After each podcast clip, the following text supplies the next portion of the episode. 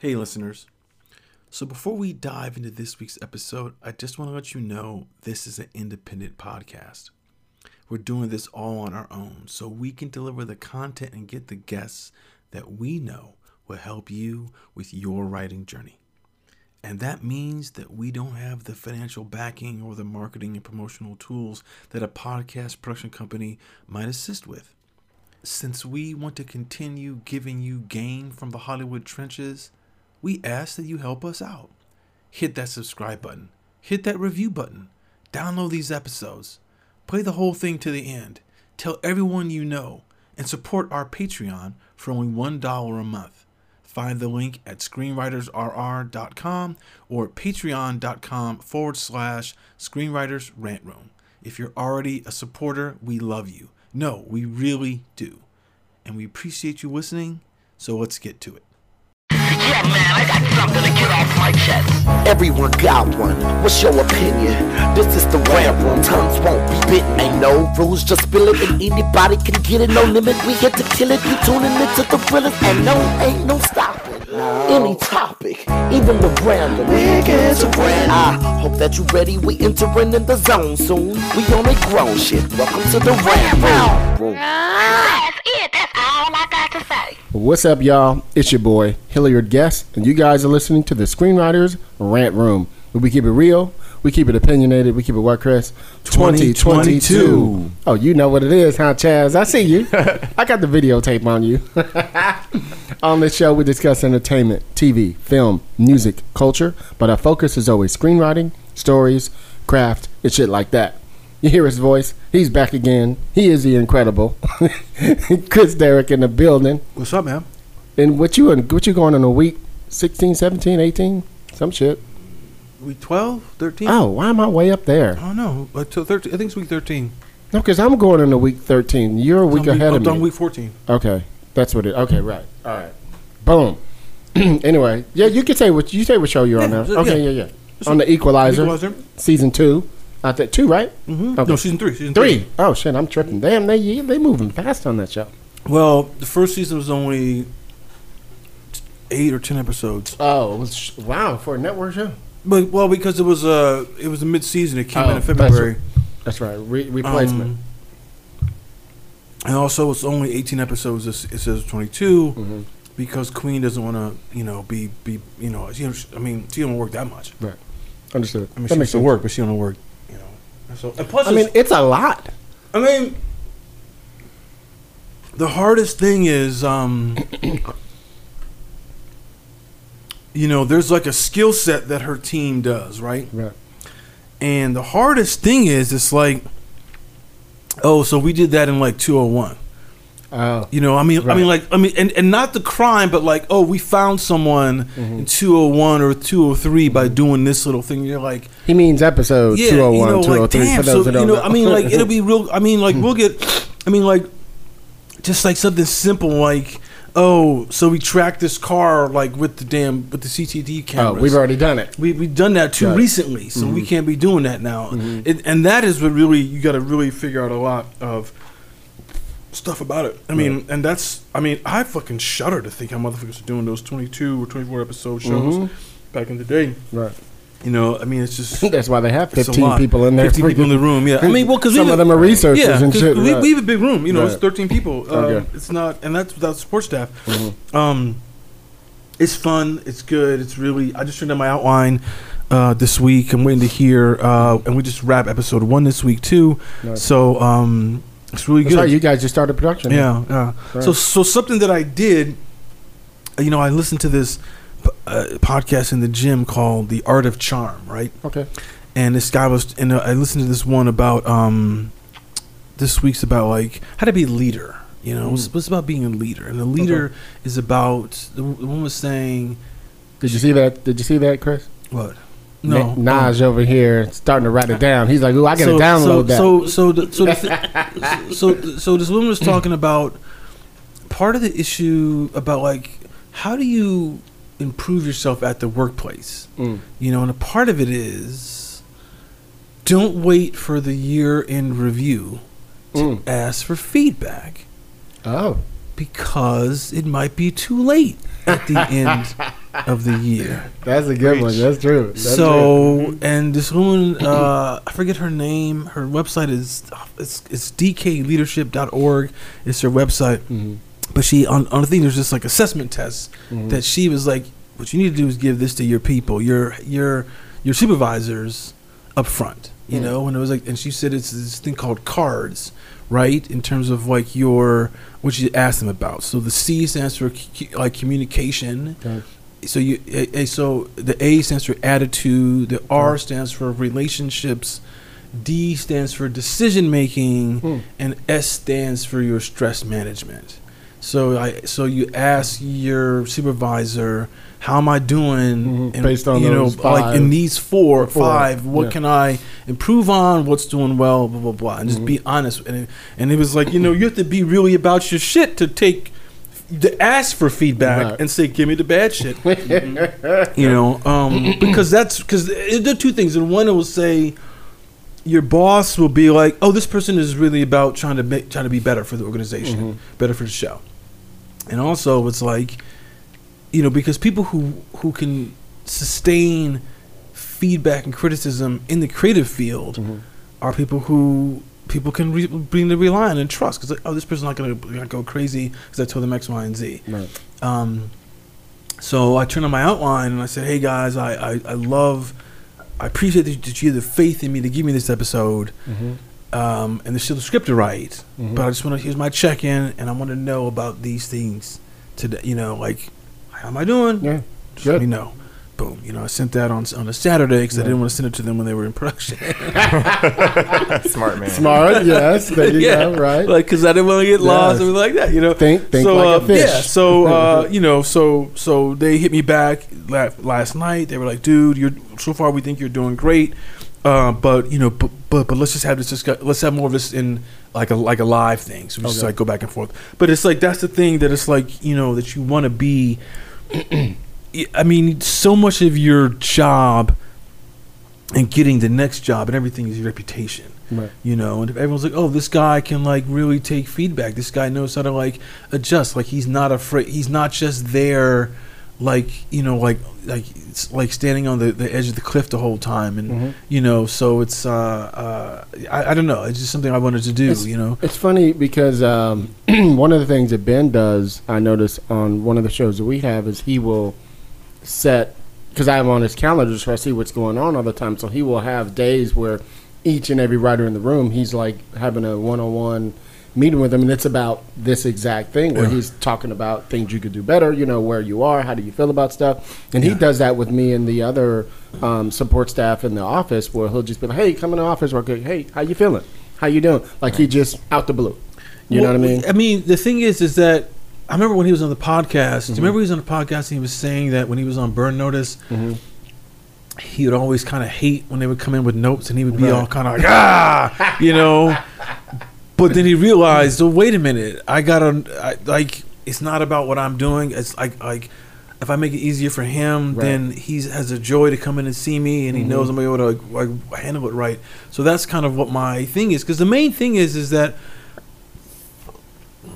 you can make yourself better in the room mm-hmm. if you know if you ask Yeah. Right. you know and i mean and it's, it's something that happened on star trek i, I didn't necessarily ask on star trek mm-hmm. but i remember there was a moment when i shifted where i was in the room hmm. you know and they, and they all told me later on i said oh there was that one day you changed Right. in the room you know and it, Right. it was the day that you told terry to go over budget by like like like a full episode Right. and everyone was going and and and, and they let me just walk that plank you know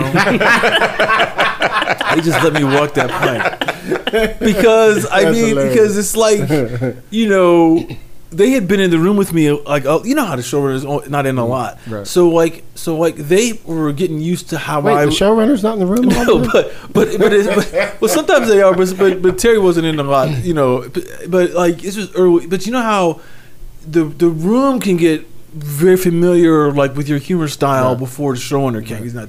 He, Terry wasn't there a lot. Specifically when you're in person. Yeah, in person. Yes. Yeah, Yes. And So the room like knew how I would joke, Right. But Terry didn't know that, and Ah. and it was just one time I was sitting right next to him. You know, we were, sit- you know, he was like right next to me in the in the room, and I just said this joke. I said, "Hey man, you should just go over fifteen million dollars," and ev- and and everyone Silence. didn't say shit. And the look, and and, and he did a double take, like, "Did you just what the fuck?" you know. And he, he was like, and he was like, he was like, I can't deal. And he got up and left. You He's know, like moving on. yeah, he's like, I gotta go, y'all. And he left. But he was kind of upset mm-hmm. that after that night, Right. And he called the number two, and he was like, "What the fuck is Chris Derrick doing, saying this shit to me?"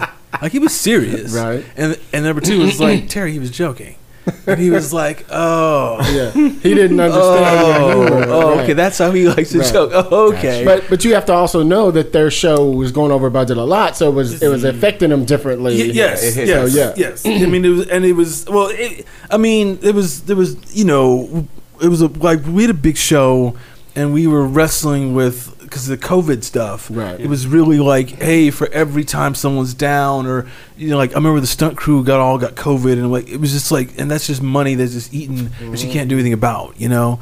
Um, Cameras are not rolling. yeah, so it was so it's just you know, but it's uh, yeah, you know, so it's all about trying to like just again ensure that you are ha- that, that you are a joy to work with, you know, because just right now it's so funny because developing this um like This is why we call the rant room. Yeah. Yeah. You see, Mhm. we just I'm- go off. well, and no, see. going. But I'm the, the, the- like there's three shows that, there's three shows that I'm developing with a friend of mine, and brag. and and Mm. and he has another show getting ready to go at Disney Plus, Okay. and he has um and he's putting together you know putting together like a mini room right now, Yep. and he just, and he just called me on Friday. He said, "Hey, Mhm. there's this guy X. Do you know him? He was on Picard." Mhm. And I was like, "Oh, you'd fucking love him. He'd be fucking awesome. He's like great, great friend of mine from the show." Mhm. And he was like, he, "So," and it was funny because just the week before, like he and I had, had, had seen pray together, like pray together, Oh, right, right. and he was kind of like, he, I'm not gonna get into what he was saying, but he was saying stuff about some of the scripts he was getting in for the upper levels. Mhm.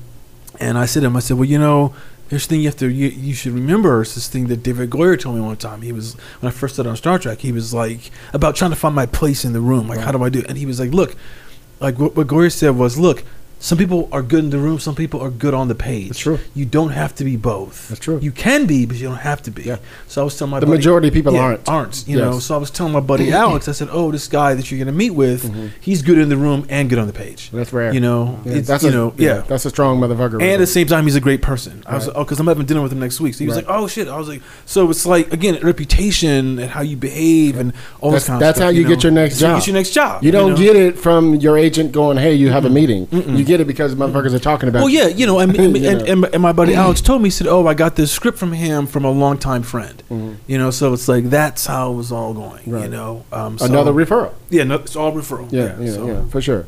So today, if you guys are grown, we'll go ahead and jump into the show. So we got my man Chaz. That's all we're gonna say. It's Chaz. No Singular, last name. Singular. Birth certificate is just gotta. okay, bitch. It's blank. That's it. On There was no attitude. Just it blank. was just hey. It was Blank. just, what's whoa, up? whoa, whoa. his The- mom was like, "Ah, I ain't gonna put nothing down. I'm just gonna say, bam."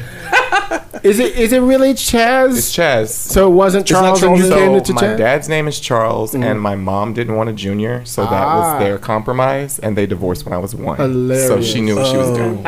Oh, I like her already. See, she's, like, she's like, bitch, I see the future. Yeah. Um, Chaz, uh, writer himself. Um, you guys seen him on this last season. You guys are already on. Uh, Yeah. Did it pass? We're, no, we're on. It's on. We're That's what I thought. on Right now. Yeah. um, um, grownish. And uh, let's just talk a little bit about. Um, and then we got my man Naj Hello, hello. Gibson Thompson sitting in with us, Mhm. hanging out. Uh, writer, drama writer yourself, right? Drama writer, yeah. Yeah, he's got an interesting story himself too. Nice. Just came out here from Atlanta, not even a year ago. What January is that? Yeah, six months now. Yeah. Still got his thumb in the mouth. Whoa. Talking about where? Look at him. so welcome to the West Coast. Thank you, thank you.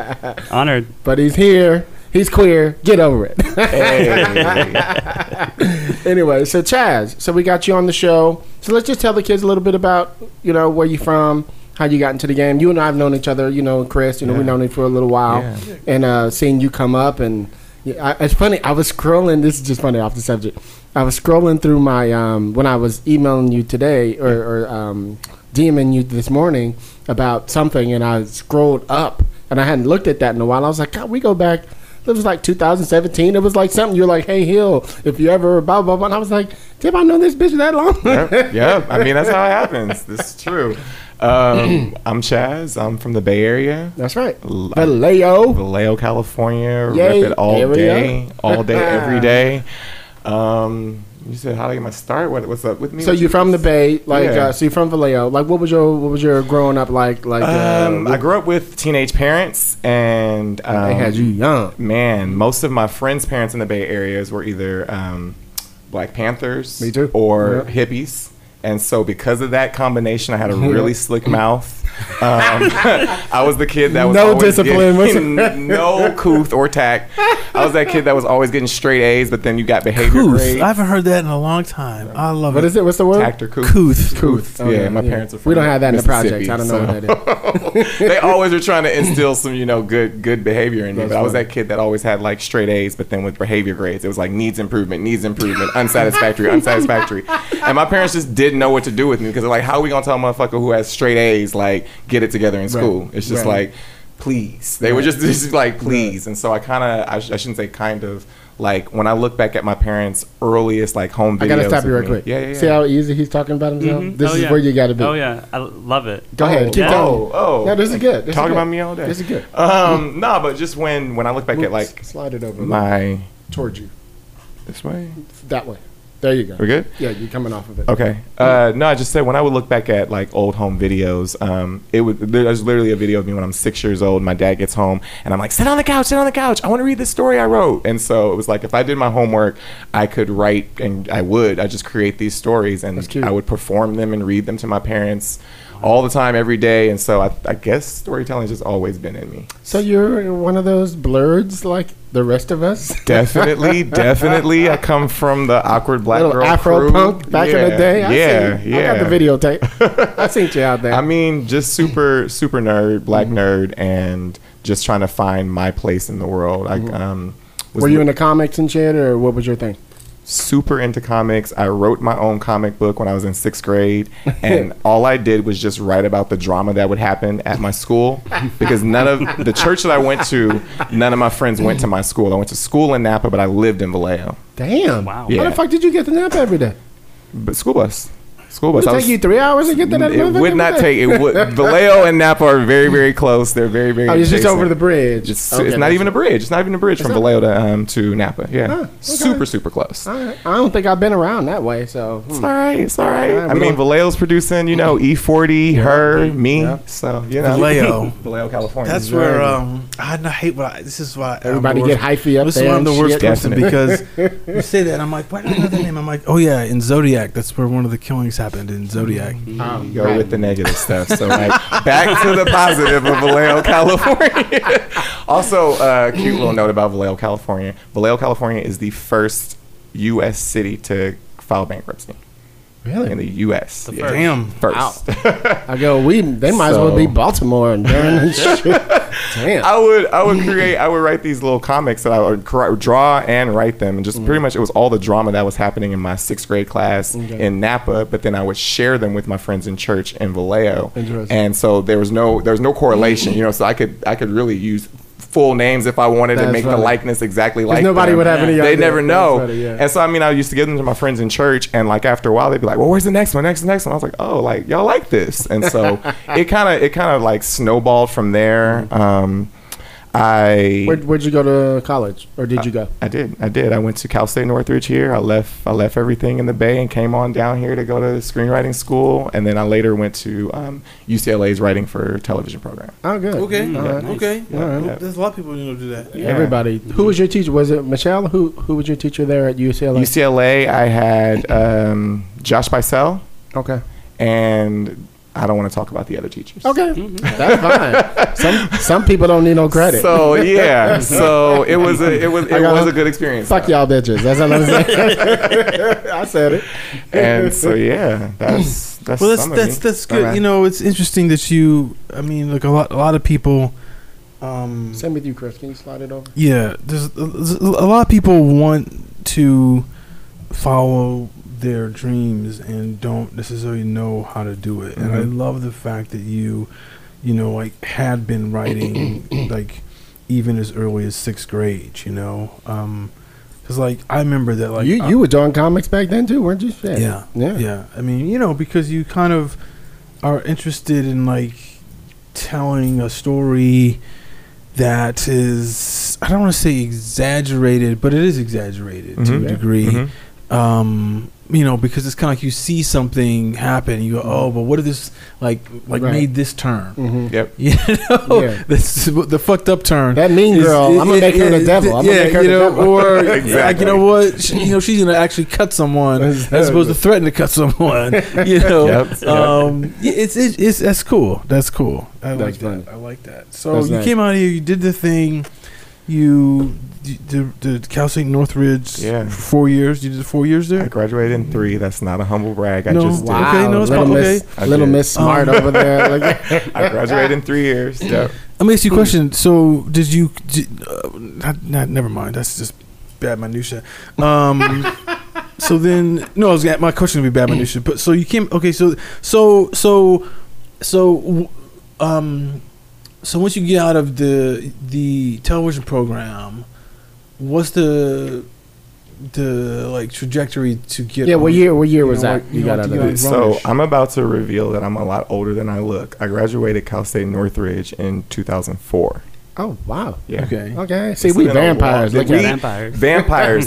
it was a long journey here. Okay. A lot of different twists and turns Yes. here. Yeah. you So just- when I graduate, when I graduate, I'm like, oh, here we go, let's go, and that's when the reality boom hit. Mm. And I'm like, no, no, no, I'm scripted, and everything that's hiring is reality. Everything that's re- hiring is reality. Mm-hmm. Yep. So I end up at Bunim and Murray, and What's that? Bunim and Murray Productions. Uh, Oh, they did yeah, the yeah. Real World. Now Mhm. they do Kardashians. Yeah, right, right. Yeah. So I end up there, and I'm like, whoa, how can I? What's what's here that I can do that's like writing? And so it's the story department. Okay. But you got to work your way up, like through Logger and, and all of this other All stuff. this shit.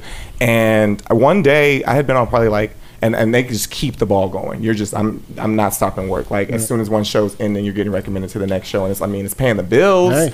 but it's not fulfilling me completely. And I remember one day. Um, I'm walking out of the I'm walking out of the office this late at night or whatnot, and I'm walking alongside of Jonathan Murray, and he gets into like this fly. I don't I don't know what it was, some kind of sports car, and I remember thinking to myself, I'm never gonna make as much money as him if I'm working for him. Ooh. I And at like that, point, I gotta be my own boss. Yeah, that's Yes. just when things just started to shift. That I was like, Revelation. I could be, yeah, I could be here forever doing something that I'm not, Your that I don't want to listen to this do. part. I, I could be, and there's no shade, you know, like they took care of me when I was there, but I could be here forever doing something I don't want to do, or I could make a change and start doing something different. Well, see, love it, I love the it. thing is, this is the, this is the thing about getting industry jobs that um, industry jobs. If you're a creative person and, and you get one of these non non creative industry jobs as the means to get into the door, they're kind of like an interesting double edged sword Mhm. because you're there and you're in the and you and you're working the hours, which is which you know. But You're the- learning some shit. and you're learning some Yeah, shit. Definitely. But it's also preventing you from be, from from really having the focused, silent time you need to be creative, Right. and also everyone is seeing you not as a creative. Yeah. So the Oh, you're doing reality show. Oh, yeah. Like, and we also have that too that you're dealing with. Oh, Yeah, you do yeah, that. you- you know, like but- they're Yeah. completely separate. But it's the same. Yeah. But but you know, I, this friend of mine, a producer, like I remember he told me he. I remember we went down to he did like Constantine and uh and Starsky and Hutch and shit like that. And he told me one time he said he said be careful about those jobs because you want them because you're going to be it's the proximity which you Right. kind of need to meet people, Mhm. but it doesn't matter how good your script is if you're the grip and you approach the producer and say, "I got a good script." Wow. Yeah, for sure. That's a good And he told me, and I was like, "Oh, that's a fucking great point," you know, because Mhm. I was PAing at the time, Mhm. and and he, he was like, "You just have to like remember, you can't necessarily use those relationships to get where you want to go on that way." Like, And I and, and I remember when I was, you know, I was working at the completion bond company, Mhm.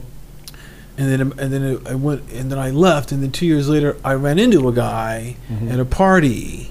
And he like remi- and he reminded me, oh, you're the center finance guy, because he would see me all the time, Right. you know. And I was like, yeah, but I was like, yeah, but I'm directing. now. He's like, oh, but you're, si-" you know, like Mhm. like there's that break that Mhm. people have a heart. They lock. th- Yeah, they, yeah, they- yeah. they Always don't want to break it Mhm. unless you find a way to like you have to surprise them with the break. Like, like if I saw him, I was like, "What are you doing?" I was like, "Oh, I'm directing." Oh, I just did a movie. Mhm. Or, if, or if he's at my movie premiere, like that's the break Yeah. that, Right. that would shake it. You know, Right. not like I'm trying to break. You know what I'm saying? So you got to be careful about that. I'm that. working on a script. Yeah, I'm no, work- you know, you know, We're shooting I- a I'm script. shooting- yeah. No, no, no, no, no, no, no, no. This movie premiere, you're right, is my movie. Yeah, thanks. I exactly. would you know, so that's it's it's tricky. You know, Yeah. so Yeah. I understand that mentality of like I can't be, and also you're like, yeah, like that, like that's not your trajectory to to, to be where he is. Yeah. You know, like you could have found a way to be maybe that producer, but that's not what you wanted to do. Exactly. So keep What's on- that the kind of producer he wanted to be? right? Yeah, that's the Right. truth. That's, Yeah. that's what it was. Yeah. That's what it was. He And could so- still be a millionaire and successful and all that, doing what he's doing, Yeah. but it's not what the I thi- what I you want to write do. scripts. I- yeah, Yes. and so I mean, with with that, I had been as far as like a hobby or just like an interest. I had been going to a lot of open mics here in L.A., Hollywood scene, the so, Leimert are we a scene. comedy writer or something? Or? I'm a comedy. I'm a comedy writer. I've been going to a lot of. Um, let me take that back. I apologize. I've been going to a lot of spoken word poetry Okay. open mics, to be more specific. And Right. so I just been going to a lot of them, watching and whatnot. And I would come home like I'd like do do the drive back from like Hollywood to the Valley with my friends, and I'd be like, I could write better than that. I could have did a poem better than that. and one day my best friend turns to me and she was like, Then do it. Uh, Like you say that every week, like, Mhm. but then just do it. So There's nothing worse than the friend. who's like, Oh, Motherfucker, we had a good time. And you're shitting on Yeah, us. Exactly. I mean, and and so and that's exactly what I did. I went home, I wrote a poem, uh, and this is in the time where, for at least for me, when I saw all the poets were getting up and they're all memorized. Nobody had paper in Oh, front yeah. of them. They're, It's a they're performance. slamming, they're spitting. Yes. It's a performance. I So- come out of that scene. I'm very Okay, familiar. Yes. okay. Yes. And so I, I write this, I write this poem and memorize it, and I, I tell my friends, I say, "Hey, I'm going this week. I'm sign up. I'm performing, whether you come or not. I'm doing it." Mm. A few of my friends came. I perform. I kill it. In the audience. He don't know he gonna have to recite it for us. He don't know I, that. I'm not. and uh, you ready? and in the audience were producers for a documentary, and they approached me and they said, "Hey, we want you to be in this documentary." Oh, okay. And so, for for me, that was like, "Oh, you know what you're doing. Like Mm. this is this is it." And from from that point, I ended up being on the 2006 Los Angeles Slam team. Okay. Mm-hmm. I got in into slam really hard. I moved. I was on the 2008 Atlanta Slam team. oh, nice. And then I ended up coming back to the Bay, and I was on the 2009 San Francisco Slam team. Ah, And we came in third in the nation out of 82 teams at the Wow. National Poetry Slam. that's hard. and that's very, very, that's Wow. extremely hard. It was what I always It's wanted. very competitive. very, very, very competitive. competitive. I mean, the sick.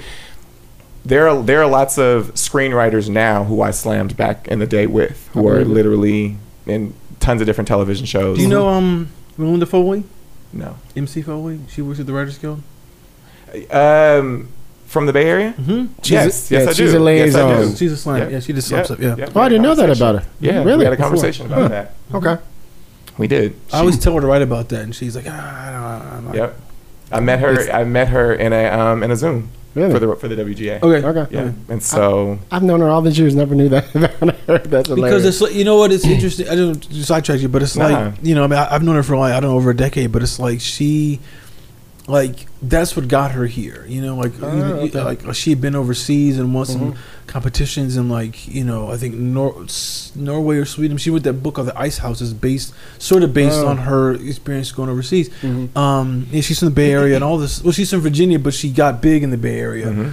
Um, and but she, it's not. It's like it's. Uh, she got like a weird relationship with it. Mm. You know, she because she don't want to talk about. it. I mean, she'll talk about, it, but she don't want to write about it. Hmm. You know, and I'm kind of like, So she hasn't Why? had that moment where she. Th- we were talking about this Yeah. yesterday, and you've heard me talk about it a million times. I, things switched for me when I started talking about my punk rock background and all that shit like that. And she hasn't learned that it actually is going to help her. It's going to stand Yeah, her. yeah, yeah. She hasn't figured that out. yeah. yet. Well, you know, keep going because we'll get back to this because Yeah, yeah. because It's a rant. it, 'cause it goes. But I'm gonna hear you. I want to go with what you were talking you know what about. I'm Yes. talking about. Yes, So I'm yes. gonna- I mean, nah, but just from that experience, coming in, coming in third in the nation, I end up um, getting a poetry agent, and a lot of people don't know that There's a poetry poetry agent. That- Yes. I had no idea that even A Yes, lot of yeah. people don't know that I poetry agents never heard of this. I got Yeah, they a, do. I, I got a poetry agent because because all of my like elders or like mentor friends in the spoken word game had them because they had all been on Def Poetry. Okay. And so they were booking college gigs and big paying gigs. And I was like, man, I'm a writer, I'm a screenwriter, and until this, you know, until I'm able to break into scripted, this is money on the It's line. not bad, And yes. so I got I garnered a um a and I should I should write about this, but I garnered a um Talk about it, talk about I garnered an agent and we were couldn't be further we Mm. couldn't be on different perspectives. Like he was a That's the worst. sleazy, That is sleazy the worst shit. New Yorker Oh, and God. and like the way he handled business, it, it got me money, but it was like, uh, Took you like six months to get that check, didn't it? you know, it was it was it was it was wild, but but that allowed me to tour the entire U.S. at oh, college Oh, okay. shows mm-hmm. and just be in places that I would have never been, Right. and ex- interact and experience like students and just locals that I would have never like. I was able to literally see the U.S. Okay. through performing spoken word Nice, poetry. Nice. So- oh, that's interesting. I Yeah, didn't know that. yeah. That's a trip. Yeah, because I started off writing poetry. Oh wow. And, and in that world, the metaphors and motherfuckers be like wondering what the sky be like, you know, and all that mm-hmm. shit. And I was always writing them in like this full on story mm-hmm, form. Mm-hmm. And but I had no idea. It's just everybody in the hood was writing rhymes and and it was usually in a rhythmic type of a way. Yeah. And so when I started writing scripts, it was and plus I'd been acting since I was 12 years. It was just an easier transition. So I was already writing in some form. And uh, I was telling, I think, I think I was telling you this yesterday, but I, I used to write poems about girls Okay. because I was in that. You know, I'm an actor, and I can't let people know that I actually would Like- rather be with a dude, right? Mhm. And I had a friend of mine read it, one of my poems. It must have been 20 years ago, right before I met my husband. And the previous boyfriend I was with, I had written a poem and totally changed everything as if it was a girl. Mm-hmm. And he read this poem and he's like, "Bitch, what is this?" he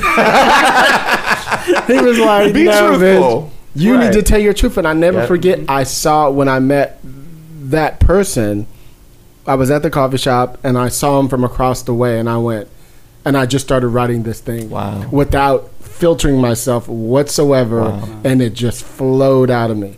I And that. I was like, and I remember giving him that poem, and he started crying. He was like, "Bitch, this is what I'm talking about. You got to be you." Yeah. You know what I mean? Yeah. So anyway, but go ahead. That's interesting. Nah. Um.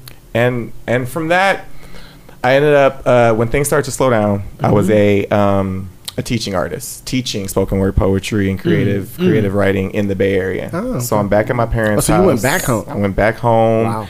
It was being grown and at home Uh, is, is an never good. experience. Yeah, Uh, it is. And um, on Twitter one Are day. you familiar with that? I am very familiar. and so no, I'm back home one day and I'm on Twitter and I Vibe, I'll never forget, Vibe magazine posted a web series you uh, you should be watching that you don't know about. And they post the first three episodes of Awkward Black Girl. Okay. And I never seen I never heard of a web series. I had never seen this. I watch all three episodes. I think that I DM'd it or added it to probably like 80 of my friends on Twitter. I was like, this is us. This is us. Like Najee, Right. this is you. Like Right. Hilliard, this is you. Right. Just to everybody. And Issa gets off work and sees that like her Twitter's blown up and she like sent me a message and she was And you like, can tell who's sending it. yeah, it- yeah, yeah, yeah, yeah. And she gets off work or like her day job, and she's like, "Man, I really appreciate that." Mm-hmm. And I stopped and I said, "I'm gonna regret it for the rest of my life if I don't write a spec and send it to her." Mm. So I wrote a spec for episode four, season one of Awkward Black Girl. Of Awkward Black Girl. Of Awkward Black Girl. Interesting. Wow. And I said, "Hey, you know, would it be okay if I could like just email you this spec?" And she said, "Cool." And my spec came, I sent her my spec for episode four before episode four came out. Okay. Just as it like this would You're like, live- this is a what if. This is what if Yeah, what would yeah. happen after me seeing three episodes. What I think would happen in an episode four, Right. and they were the episode that aired to the episode that I spec were like almost identical. What? Yeah. Whoa. Like super, super Interesting. super similar um, themes, and just it just fit. Mhm. And so Issa was like, "Hey, you know, um, we're full right now for season one, but if we get a season two, I'd love for you to come on." And Nice. so I came on and I wrote for season two of Awkward Black Girl, Nice. and So you were with Amy and all them? and- I was with Amy in her apartment in West mm-hmm. Hollywood and just cranking out episodes with her and Issa over cupcakes and things. And it's crazy that things are on Zoom now because I mm-hmm. was living in the Bay. And so we were Skyping a lot prior to Ah, me okay. coming down. And so that summer I just came down and we cranked out season, what, what is season 2 mm-hmm. And that right there, that just that's when things that. shifted. I did back. not know that. That's I'm the only guy to ever write for Awkward Black Girl. So I'm the awkward black boy. Um, but that that right there is what shifted everything. That, that's back in the historic. Shit, that's what's Yeah. up. Okay. That's what script. That's literally like what put the fire under my ass to get back into scripted. And from that, I wrote my own web series called Boomerangs about adults being back at home mm-hmm. under their parents' roof, trying to Wait, wait, wait, trying wait, to. wait, wait, wait. That- that's a great Hold on, title. hold on, that's hold a on, hold great on, Let's go fucking Boomerangs. Hold title. on. I appreciate Hold on. that. I go, Naj, do you know something about that? I don't know. Uh, a little bit, a little bit. Speak on it. I mean, he had to go back home and do it all over again. You know what I mean? Uh-huh. So- yeah, and I and it happens because honestly, like the, the people I was dating at that time were living back with their parents. It was a recession. It was things weren't good. You know what I Mm-hmm. Mean? And it was kind of that um that shame, but it was like I'm gonna about this. This is Right, right. funny stuff that's happening. Like, See? okay, I, you know get, what? get into it. I didn't talk to you about shame. The shame. I'm working on a. I'm sending. I'm. This is going to bend. I'm going to send this to you. This is Okay. gonna. This is gonna blow you guys away. But the shame that we suffer from because of the recession. Like, Yeah. how did we deal with that? What did we do? You know, like that was absurd for me. Right. Like I lost my car. I Mm-hmm. almost lost my house. I, you know, like had no job. It was like really, really insane. Everybody like, can relate to that. y- y- Yeah. y- Yeah. you know, and, and, and, and dealing with the shame is is is complicated. You know, I mean, like I didn't move. I was this- just getting hot. I was just getting hot. I was just getting hot. I was just getting And then hot. boom. boom. I, you know what? Yeah. I had to move into this apartment or this townhouse thing. Uh, the roommates were absolutely insane. Uh-huh, Uh huh. Absolutely insane. Right. This is a story that's not about what I'm talking about, but it is, I remember this, the dude who owned the thing. Uh, he's a he was a failed journalist, Hmm. and he was selling cocaine at the time. Interesting.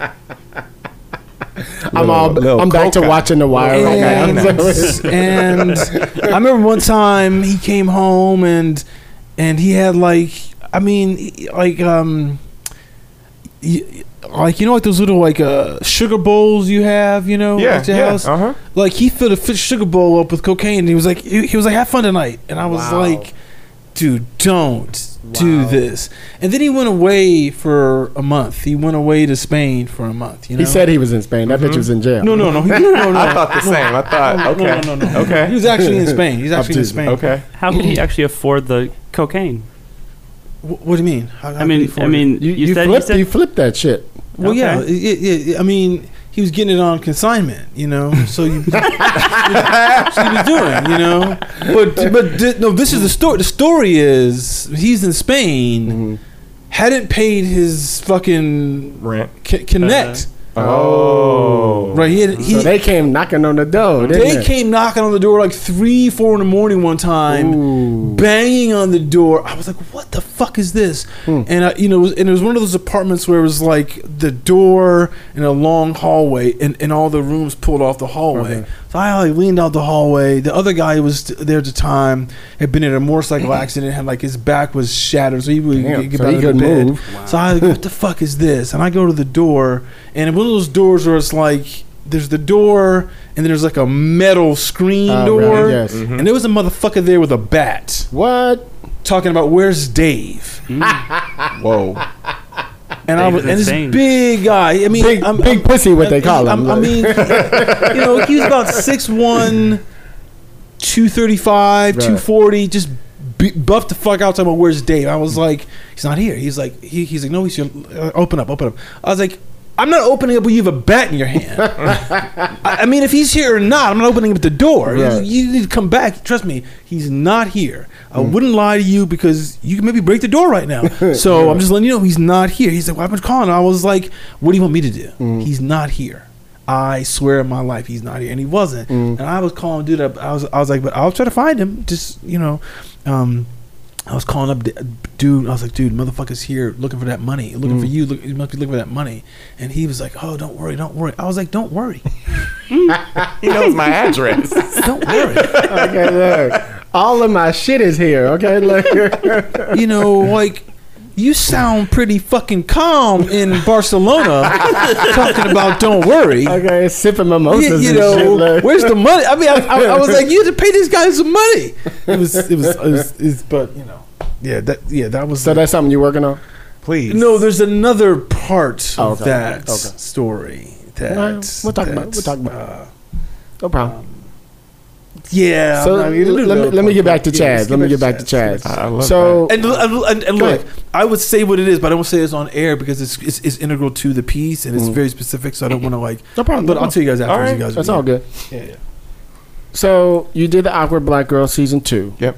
So what? That was a little while ago. Yeah. So I'm sure folks are asking, well, why wasn't you part of Insecure? And uh, I'm just gonna, uh, you know, I'm gonna put the shit out there. That's exactly how my life turned. That's exactly what was happening. I'm gonna And put it out there. When Insecure happened, all eyes turned back to me. Okay. Are you are you, are you gonna be insecure? Are you gonna be insecure? Are you gonna be insecure? What's going on? What's going on? What's going on? And literally, still good friends with Issa and. Amy to this day. Sure. That was not for me. That just wasn't. I, I had. That's how you have to look at it. That was not for me. I Yes. hadn't gone through the fire and done all the work that I needed to do to be staffed yet Okay. and that and that's it.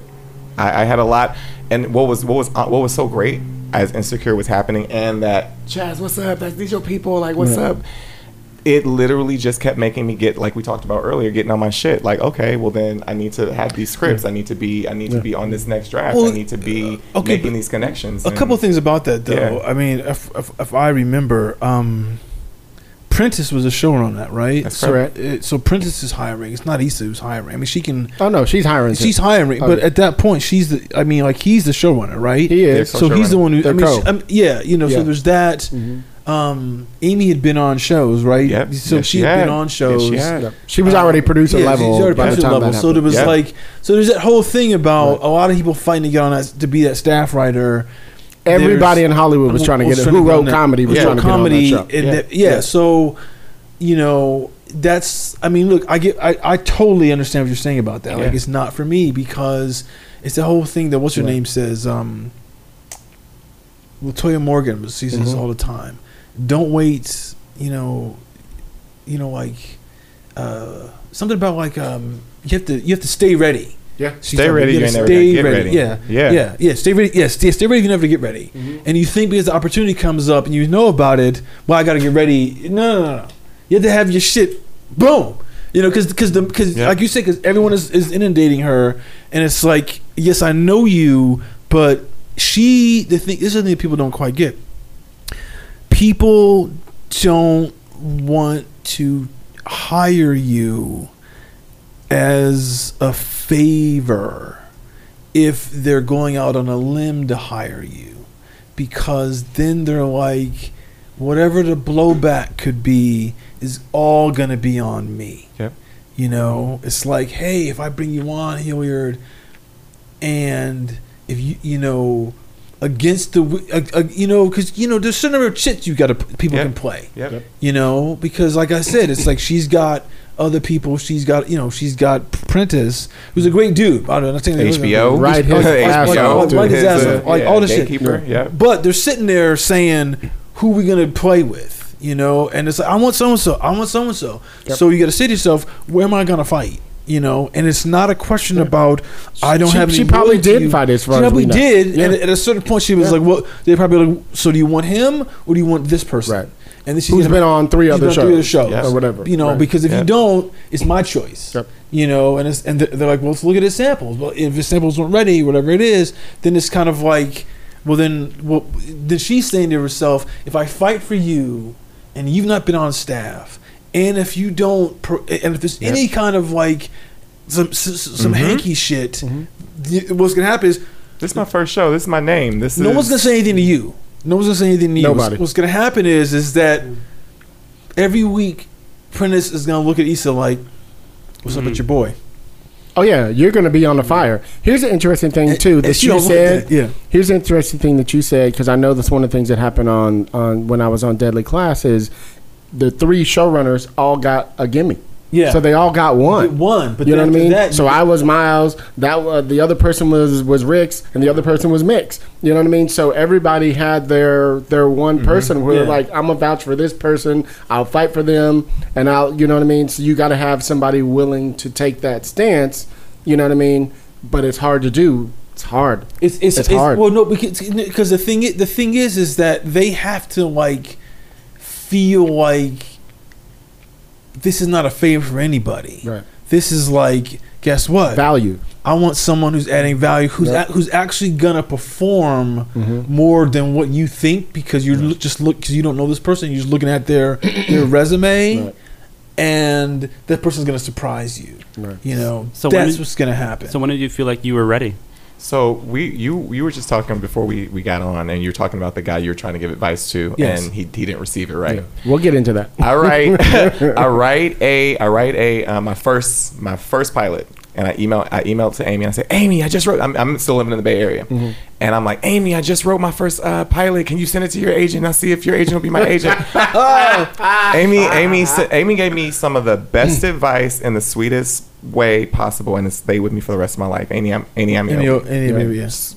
really, Love really Amy. amazing, Love Amy. amazing human being. She was like, Chaz, I'm so happy for you. That is awesome. Congratulations. Now write another one, and you know, now write another one, and holler at me. Yep. And I remember being deflated that day and being like, okay, this this was this was just my first draft. This was just my first thing. Let me. See, that's the thing.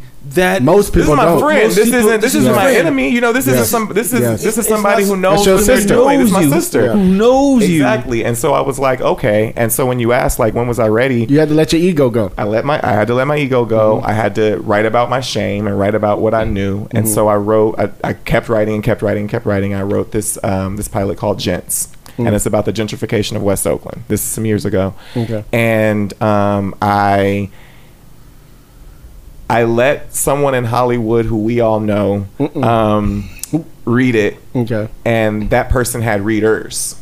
Okay. Oh, I know who you're And talking so, about. you talking about and too? so the the readers came back and said that the script wasn't funny, Okay. that it didn't it, it didn't interest them, and it just it wasn't it wasn't known. And I took that exact same script Okay, with wait no for it. edits, no changes, and I submitted it to the New York Television Festival, and I won the New York Television. Festival Okay. with that exact script. And so It's- it's sometimes you just yeah. gotta know. You just gotta you just gotta know when You you, know. gotta and know you for gotta yourself. Know for yourself without a doubt. I say this all the time. Mm-hmm. Part of your ability as a writer, we talked about this the other night. Mm-hmm. Part of your ability as a writer is you have to know. Yeah. You can't think, I, this is funny. You have to know. You have to know is this the right job. You have to know if this is doing the right thing. And the thing is, you don't know that early. Yeah. You, don't think you do. You think you do because you, don't. wrote fade out Yeah. or the end or But whatever you, you, write. you don't Yeah. because like uh, uh, uh, what's this guy Ira Glass who Mhm. does that that thing. Uh, I forget the name of his fucking podcast. This thing, but he's saying there's the gap, Right. the gap between what's in your head and what's on the page. And when you're new, that gap is wide, but you don't know how wide it is. Correct. And the more you do it, the more you do it, you like reduce that. You reduce that gap. It's mm. always going to be a gap Right. just because of the nature of because your mind is seeing things like like your mind is seeing and, and hearing things Yeah. and then there's you know like you might hear the soundtrack you might you know also look like this and you can't get all that on the page Mm-hmm. you know so so those are going to be but but get it really really small and you got to know that Yeah. and you don't know that particularly when you write your first one Nope.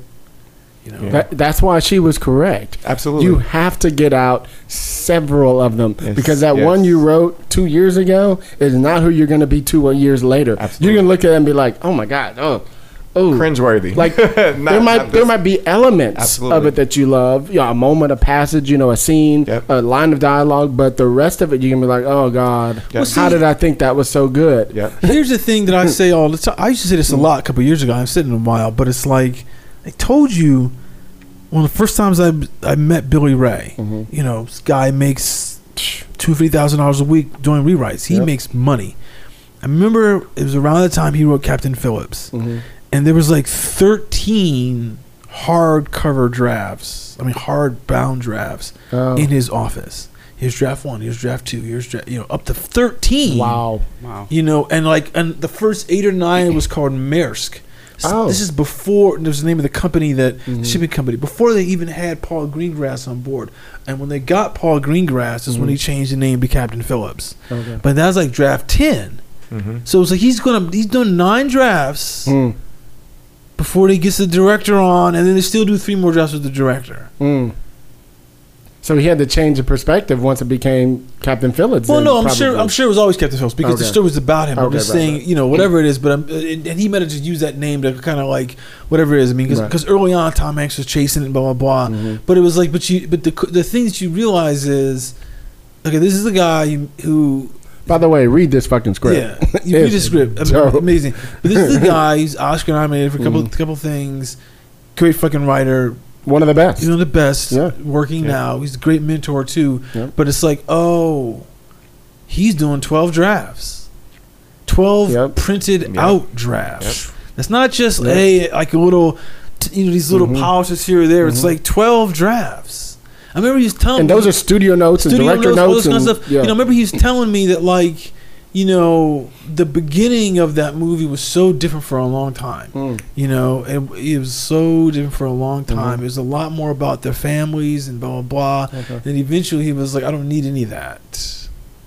And he figured out a way to kind of like sketch that in a right in the right way, Mhm. so that you got it, but got you onto that boat fast enough and got those guys like going after the boat. Right. But he needed to It's- do you that. Do all that just to get there because you don't Yes. know. You don't know. right. You know, I need and this and th- and and if for those of you who don't know, like Billy has a he had a really interesting career early on, and he kind of you know like We still got to get him on the show. yeah, you know. Every time I see him, I'm like, I got to get you on the Yeah. show. So there's, there's a great, you know, his career. If you look at his career, he had a, he had a, Right. he had a very, he had, he had a, a big spark going on, and, the, and, and then a little lull. I Mhm. think in 2008 he did a movie called um, State of Play. Oh yeah, This thing with uh, Russell Crowe Mhm. and Ben Affleck and Helen. Like an action movie or It's- something. Yeah, it was the yeah this political thriller thing, and, That's it, it, that's and it, it. didn't do too well box office wise. Mhm.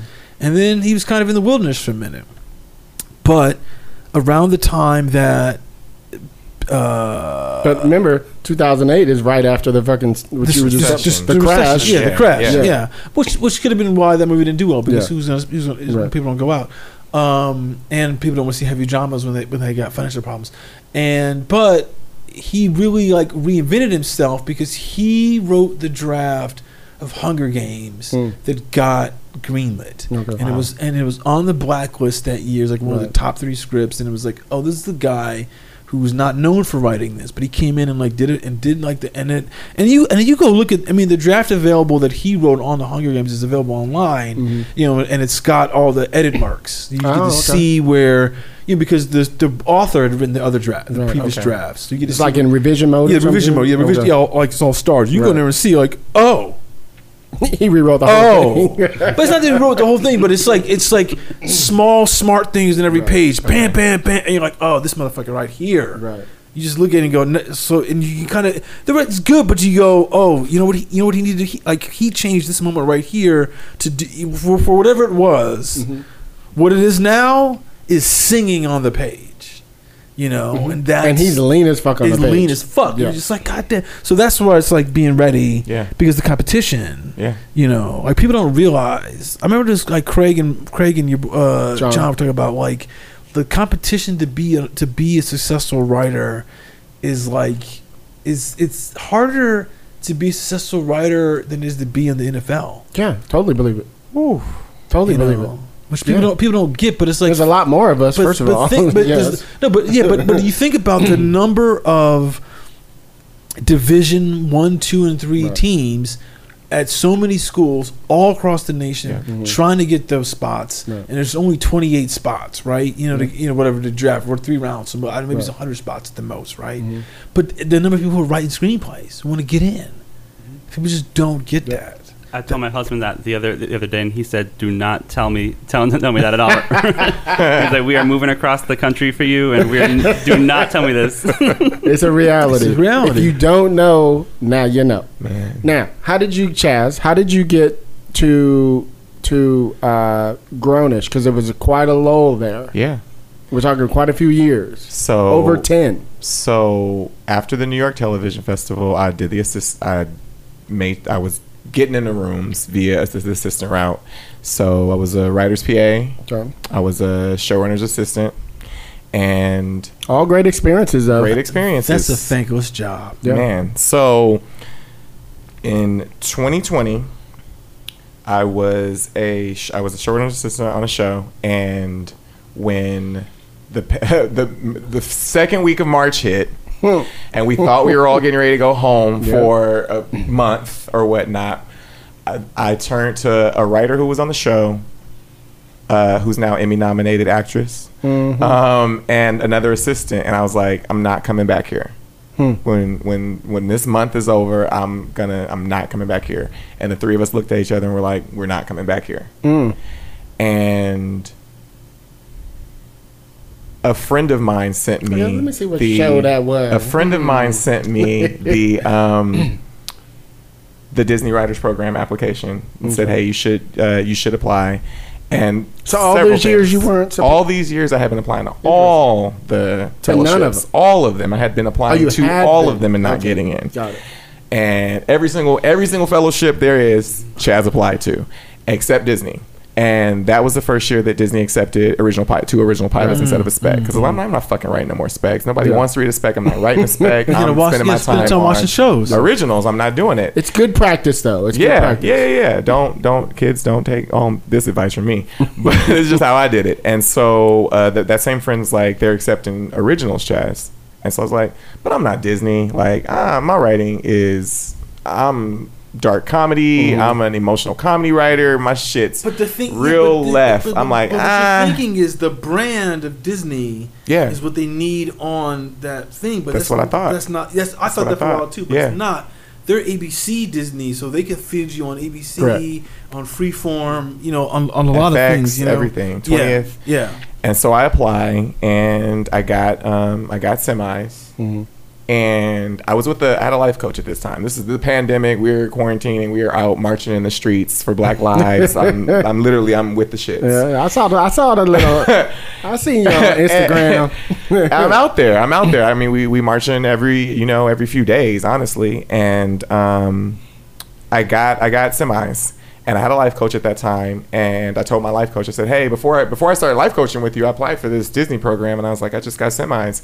And and he said to me, he said, "It sounds like," he said, "You sound like whether you get it or not is okay, either way." Mm. And I said, "What do you mean?" He said, "It just sounds like it's it's cool, like you said it like that." And I was Yeah. like, he was like, "How bad do you want this?" I was like, "I want it." He was like, "You don't sound like you want it." Mm. He said, "I want you to look in the mirror every single day and tell yourself I got it." Mm. I'm paying this Tell motherfucker. him. I'm Tell paying him. him. You know what I mean? So Yes. every single day, I looked myself. No matter how bad things were getting throughout Taking that 2020, game. I'm looking in the mirror and I'm telling that game, myself, yeah. I got it. I got it. I got it. I got it. I got it. So I moved. Like I moved from. I think it's like quarterfinals, semifinals, finals. Mm-hmm. I get all the way to finals. Um, Now they do the interview. they were all Zoom. Every single one Zoom, Mm-hmm. but your final interviews in Zoom, and um, broke down crying with a question that they asked me that caught me off guard. on the interview.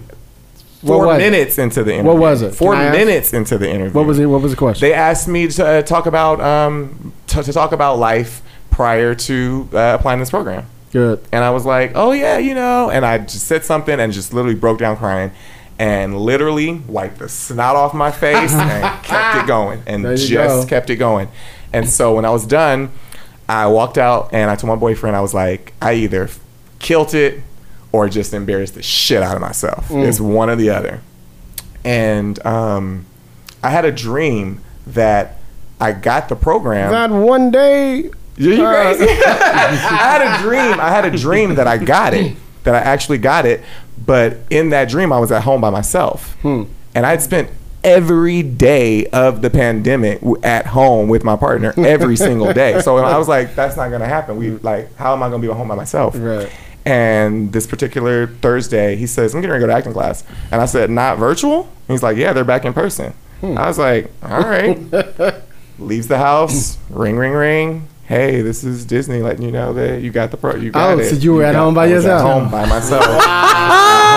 By myself. That's awesome.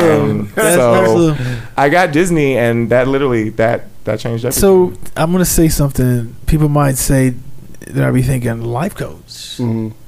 But the thing about what people don't realize is a lot of high performers yeah, have Lots. have coaches. It seems. I remember I met Or a sc- therapist. You know, with, Yeah. yeah. but I had both. yeah, Yeah, yeah. okay. But but uh, I, I remember uh, like uh, people would. When I first came out here, I heard people they were people were doing that. Like I Mm-hmm. was dating this girl who was a lot, and I was like, "What the fuck is this job?" this seems so like like I know LA is one of these places, Yeah. but this is really a new age thing. You're a life coach, and uh, I couldn't get into it what she was doing, um, but it's important. Because you know you it's all about what you don't know what you d- you know it's the stuff that you don't know you don't know. And someone else can look at you and, and just hear you a little bit and go oh you know what's going on this mm-hmm. could be going you're like what and they and if they're good at it they just can kind of put it in perspective and the thing is is that the sad this is the mm-hmm. sad thing this is the sad thing your friends probably see these issues in you mm-hmm. and don't feel they know how Access. to tell you Yep. they don't feel they know they feel they feel I don't want to hurt his feelings. I don't know how to say this to him. Is it my place? Blah blah blah. So they don't tell you. Mm-hmm. Um, but the life coach is not your friend. They're like you're paying them, and it's different than the therapist because they're kind of like helping you design like actionable things for your actual day to day, like things your career stuff. Where your therapist is maybe designing things actual for your mental health. You know, so it's like so so you need. It seems weird, but it's like you know I had a like a life coach for a little bit Okay. you know, when I was struggling and I was trying to write this Orson Welles movie, and I knew it was good, but I couldn't find the time to do it. Mm-hmm. And I sat down with her, and I was I was paying her this money, and she was like, "This is the main thing is the accountability, right? It's the- Super. this the big thing." And she said to me, "This is what you're gonna do." Do you have three hours on Sundays? I was like, yeah, yeah, yeah, whatever. She's a video. I was like, oh, she's like, look, you spend three hours on Sundays afternoons, and you write your script, and then every day during the week, if you can write your pages, that's gravy. But you'll know by the next Sunday you've written that week because you wrote the previous Sunday, and, and and you won't mm-hmm. feel the pressure of I didn't get to write this week. I didn't get to write this week. No, you did, and that totally kind of like it gave me the ability to say.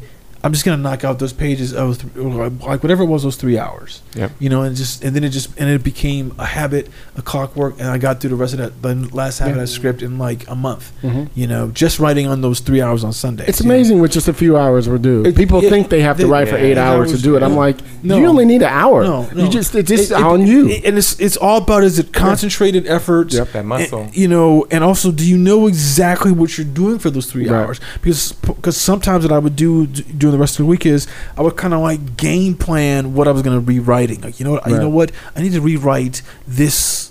You know, you know, like this character's dialogue in what I already have right now Mm-hmm. to prep for me to keep going. Because I'm, just, the big picture stuff. You think of how we're gonna do some of it, and you're like, okay, you know what? To get there, I gotta like make this person be a little different to to spur him along. Mm-hmm. So I would go, okay, that's what I'm gonna do. So when I, on that on that Sunday, I would come in there and just go, here's here's all this stuff that's already written out, and you know how you can do this stuff in the, in the whatever the pro, whatever program you're using, you can write out that character's dialogues only print it out. You know, mm-hmm. just print out those pages and go. I'm gonna go through this today, and then boom, and then and then like if you can do that, it kind of like design the the smaller pieces of everything you're doing. You'll get through stuff. It's it's incremental change. You know, Well, like- let, let's talk about that for a quick second before we get to where we're going to get to and before we get to grownish. Is that is something I think all writers should be doing a version of that where you finished what you've done and then you spend time Sometimes you have a dialogue day. Sometimes you have a description action day. Sometimes you have a character day. Whatever the thing is, like it, like that's where you slow down. Mm-hmm. Like you can get out the other stuff faster than normal, but that's where you take your time and really spend the time to like, is this really funny? Is this, or does I- this really make like- sense? Like, or whatever. Like, am I going to Yeah. hone it? I mean, Yeah. look, I mean, now, you and I always talk about we hate to have like you know like like the widows and orphans on the page, you know. And the thing is, is that oh, and you might struggle. Tell the kids what was that just is. We gonna don't say, know let what people is. let them know. Yeah, Okay, Let 'em so, know. so so uh, We're so, talking real writer so- jargon. here. Let them know what so that means. a widow or orphan is so an an, uh, an orphan is when up to three words appear on the next line, Uh. and a and, and a widow is when a sentence like goes over to the next page, Page, which And drives it- and, me You know, and it, and it could be two. It could be up to. It could be. It's up to three. To Yes. three words too. So a lot of times, Let, you- let me give you one quick example. Here's a quick example. Yeah. Sometimes you'll see when people do a, a script that has act breaks, and the act break comes at the top of the next page, Cringe. and it's like one line and then act, end act one. I'm like, You're fucking You could have finished that. You You, could have. yeah, you find a way Yeah, to do just that. clean that Find a up. way to do that. are being lazy. Yeah. Yeah, you're being Yes. lazy. You're being Yeah. lazy. Yeah. Um, and now here's the thing: is is that uh, it's a pilot for sure. Like Uh-huh. on a on a scripted thing on a show, the show that's going, like there's, it's hard. eh, I I'm not sure if you have to be that vigilant on a show that's on on a series. No, You know, because it's like, I mean, hey, you know what? Certain number of days, and you're gonna add shit. There's Just- so many revisions and so many- So you yeah. can't really do that. Yeah. But on your own shit, and on a and and like particularly on a movie script, Right. so the, so you got to sit around and figure that out and go, okay, like how do I bring that up? And and if you're really thinking about the sentences that you write, you think about I can make this more like it, it can have more punch if I reduce words. Yep. You always get more punch if you reduce words. if you look at Billy Ray's script, it's very staccato. You It's know, so much it's is. very, very like da da da da da da da da da da da da da da da da. Da da like you could just see the rhythm, Just- and there's the, it's there's just the like, rhythm of the page. I mean, and it the- your, the- your eyes are going down, down, the page. There, there's Yes. these guys, uh, Terry Rossio. Oh yeah, love them. forget, you know, guys who wrote Yeah. Pirates of the Caribbean. Yeah. But I heard them talking one time, and they Ted were Elliott Ted Terry Elliott. Yeah. They, they were talking like, and I and I don't know the number, but they were saying there's like an optimal number of syllables you you could have on a movie page. I was like, hmm. whoa, Interesting. That's like some real Okay. deep game. I was Yeah, like, that's. Wow, shit! I was like, "What does that mean?" And I I go back and look at some of the scripts, and I was like, and you go back there and look at them, and you're like, "Oh yeah, they do kind of like keep the syllable length low Mm. because it's all about how much information the readers got to kind of like keep in their head before they turn the page." And, and it's and it's things like uh, like you look at Ray's script and you hardly ever see uh, uh, ing in the description. Yeah. you don't see It's like little things like that that of people don't understand. Yeah, the- You know, they're there- not walking, they walk. well, yeah, They I mean, st- but, you but there's also the shit where it's like, uh, like great writers will, great screenwriters will take out, um, the, what the hell, uh, like okay, so Hilliard walks into the room and Hilliard picks up the pencil, and then he goes to the desk. Oh, all that can go. Hilliard, you know, yeah, he like he walks into the room. Period. Picks up the pencil. Period. Period. Goes to the desk. Period. You know. Boom, Period. Boom. Boom. And Yes. it's like because like your brain will kind of they're in beats. yeah It's like the beats, and the mm. and and because you're writing a you because you're writing for visual like design. The, the the name doesn't need to be there as Right. much, you know, Right. because you know this is this, and that's just like there's so many simple Yeah. tricks to But that's help you. that's my rule. If two people are in the scene, I already established them. I never say their names. Yeah, yeah, yeah. I just say he, she, she, they, whatever. Yeah, you Okay. Can't. Yeah, you know, I don't you, do you, you can do that. So, Yeah. so it's it's like so that's the thing that you got to sit around and do. You know, when you when you're looking at your page, like how do I get the the, the, the like the writing to be that's Lean, like yeah, yes. like that's just the writing to get it high to get it high level. Yeah. You know, because people will. I mean, look, it's not as important. I don't feel in television, particularly mm-hmm. on a series. It is so important in a movie. Um, and I say this because I say this all the time anyway. One of the hardest things in the business, one of the hardest things in the business, is getting someone to read your script. Yeah. You know, because like fuck, in their mind, like I got to spend time, and so it is your job to ensure that the read as as like goes down smooth as much as and, Yeah. and that's all controllable. That is Yeah. all on you. Here's here's two more things that we could add just because we're talking about before we get to that. You don't need cut twos in your scripts anymore. I think a lot of people know that, right? You still see them, but you don't need them, right? Because all it's doing is making your script go down, right? You want it to be leaner. Here's another thing. I love talking about this shit.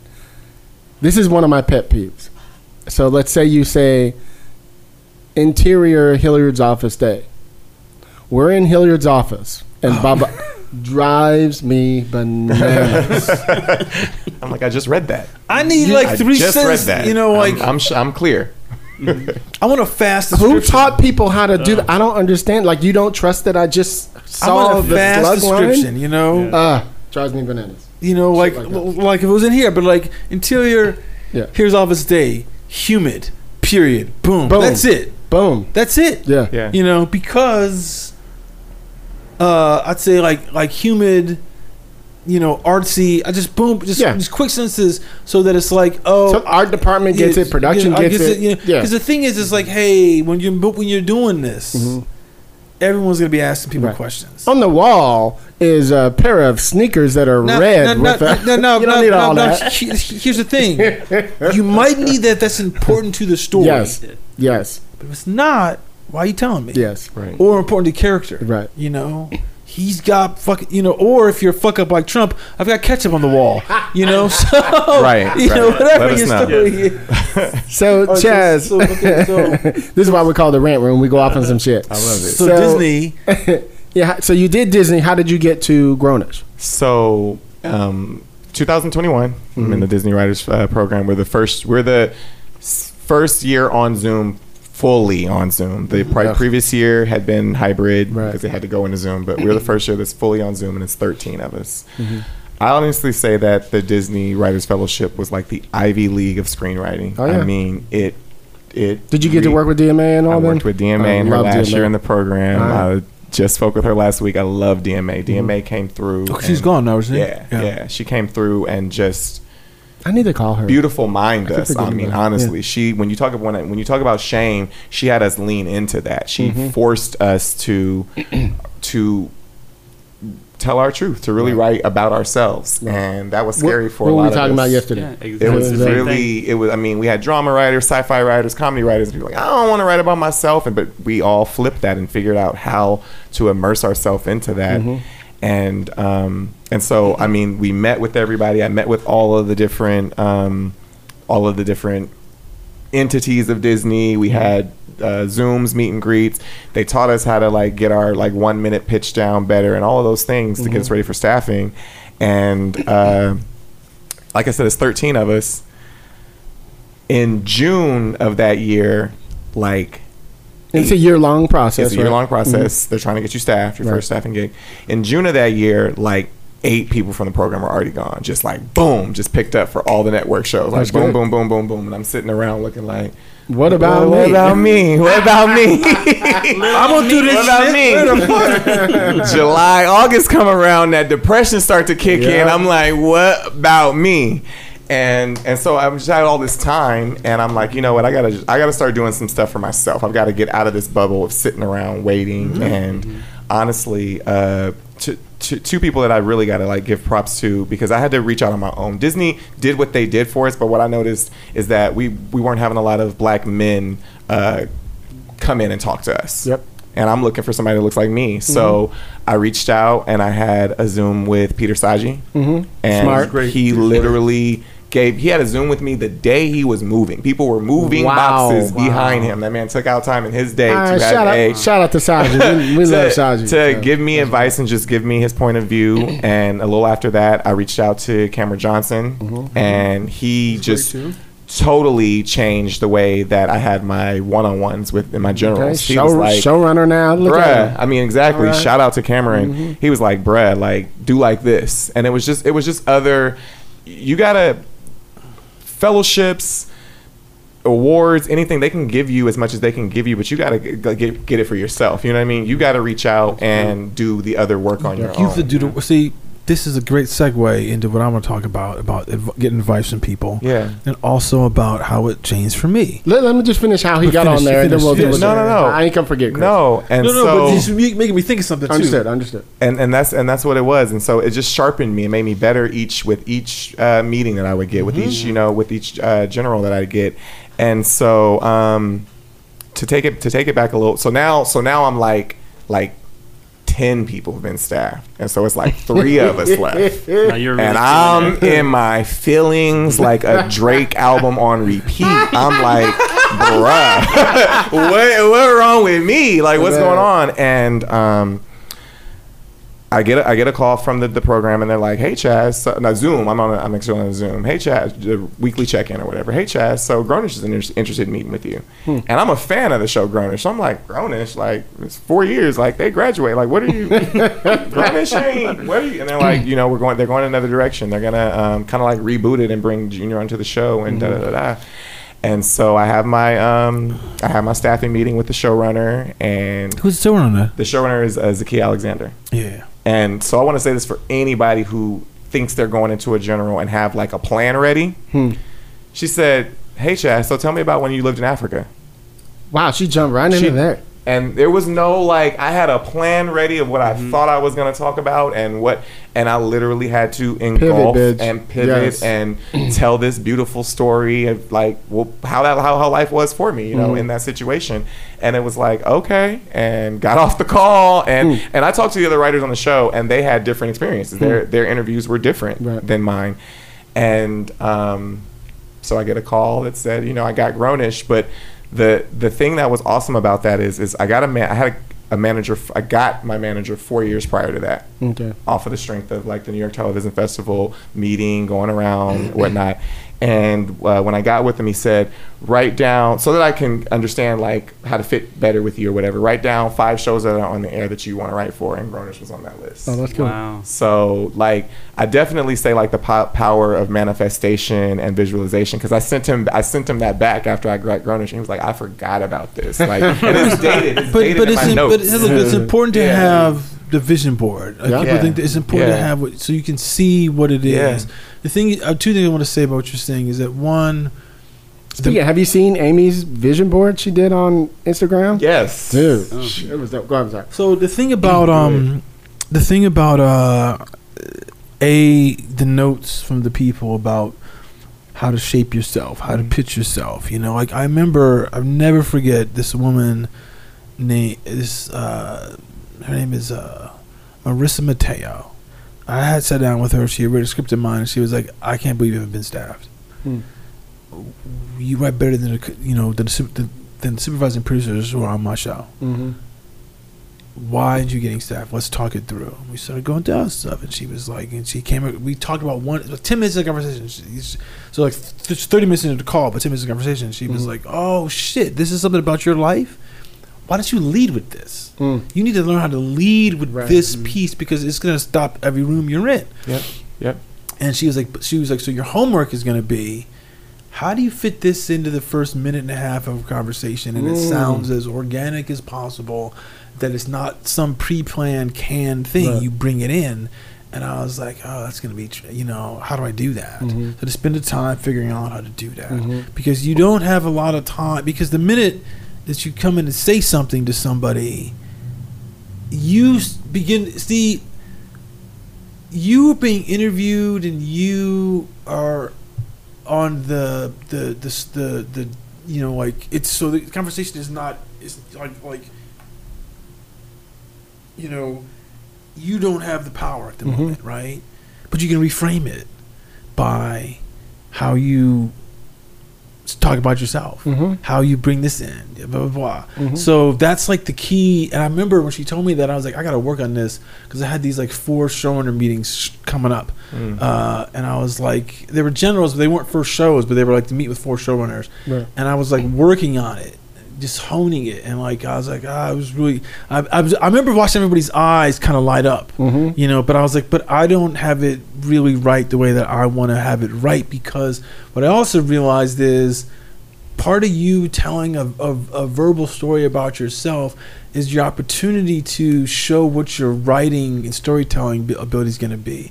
So I was like, your humor, your and humor and all this- personality, yeah, all personality, and, and, Yeah. and it's like, and it's kind of like how are you going to be on the page too, Right. you know. So I was like, how do I get it closer to how I want to be presented? Mhm. And when I got it the way I liked it, Mhm. that's and I had it when I said when I get to meet with Alex Kurtzman, and that and it was so on when I and that's what got me the Star Trek job. So I, I know that. But the funny thing about the meeting, the showrunner, when I got the meeting with Terry, um. He fucking I planned, but I'm gonna say this, ask him about this, I'm gonna talk Yeah, about this, yeah. like this was blah blah. He comes in, and he was like, "I gotta stop before we do anything." I tell you, I haven't read your script yet.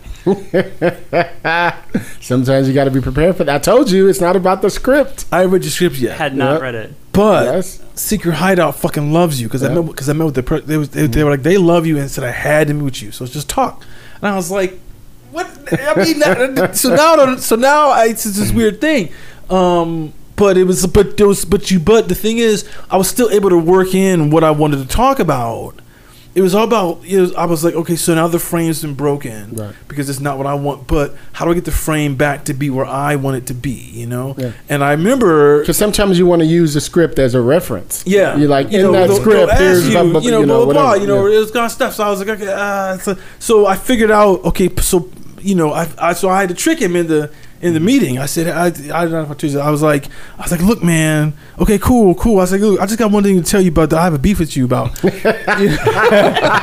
Like the third sentence in the meeting, and he's looking at me like, "You don't know me to have a beef with me." And I was like, "Let me tell you something. Yours." I was like, "The soundtrack for your show." I listen to it all the time on Spotify, and you guys let the license lapse. Can you guys fix that? And he started laughing, and he was like, "What are you talking about?" He was like, "Oh, my show." I was like, "Yeah, your show, your." the And he was started laughing, and at that point, I knew The movie, the movie. no, this for the show for this. Oh, the I thought it was the movie, okay. No, no, no. But but it was like, but that's how I knew. I, that's how I knew I could kind of like. I was letting him know that it's like. I might say something that's gonna start. That's gonna start off serious. Yeah. I'm gonna undercut it. You know, so he knew that that That's was your like- humor. That's my Yeah. humor Yeah. style. You know. Yeah. Um. But it was. But but but it was. But you, but you have to. I I always start off my meetings with this. So tell me about yourself, and I go, well, I'm an interesting motherfucker. I'm gonna tell you right now. I say it just like that, so they know I'm gonna curse, Yep.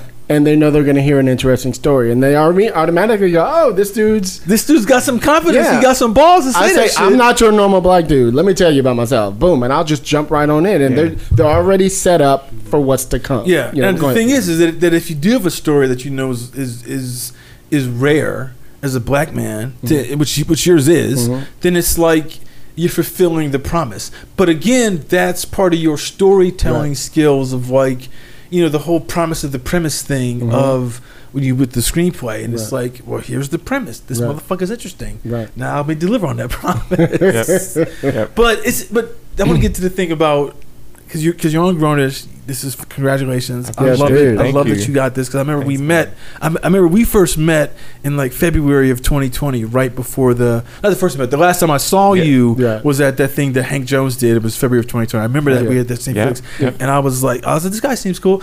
And then all of a sudden, Remember, he came to the Hollywood Holiday that's right. That's right. But but I but but but that was maybe three years earlier. Right, so right, it had been a minute. a. Um, but so I'm I'm very excited for you. and I'm happy for you, and I and I realize it will only just be more like continuous. I really appreciate Yeah. that. And This I, is when you got to be getting your meetings while the show is on I'm, I'm, to get the next thing. I'm meeting. Okay, good. I'm meeting. A I'm lot meeting. of people. But I do want to say too. Shout out to Hank.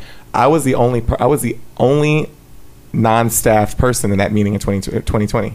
Really? I was the only and ev- Hank Jones every in the building. What's up, Hank? every single one of you guys just like wrapped me in so much love and encouragement. And Mm-hmm. then the next year in 2021, when we were on um, Zoom, I was in the program. I was in the Disney program, still unstaffed. And Mm-hmm. Right. then last year, or Yeah, this year, I'm sorry, this year in person, Oh, I'm yeah. staffed. So it, it was definitely full circle. It was full circle, and I never, I never get, getting into my my community and my circle and getting that that love is what really just like it kept it kept me going. That's what's up. seriously. I like so it's that. interesting that you said that there was this moment of you were like, you know, there was three of you left.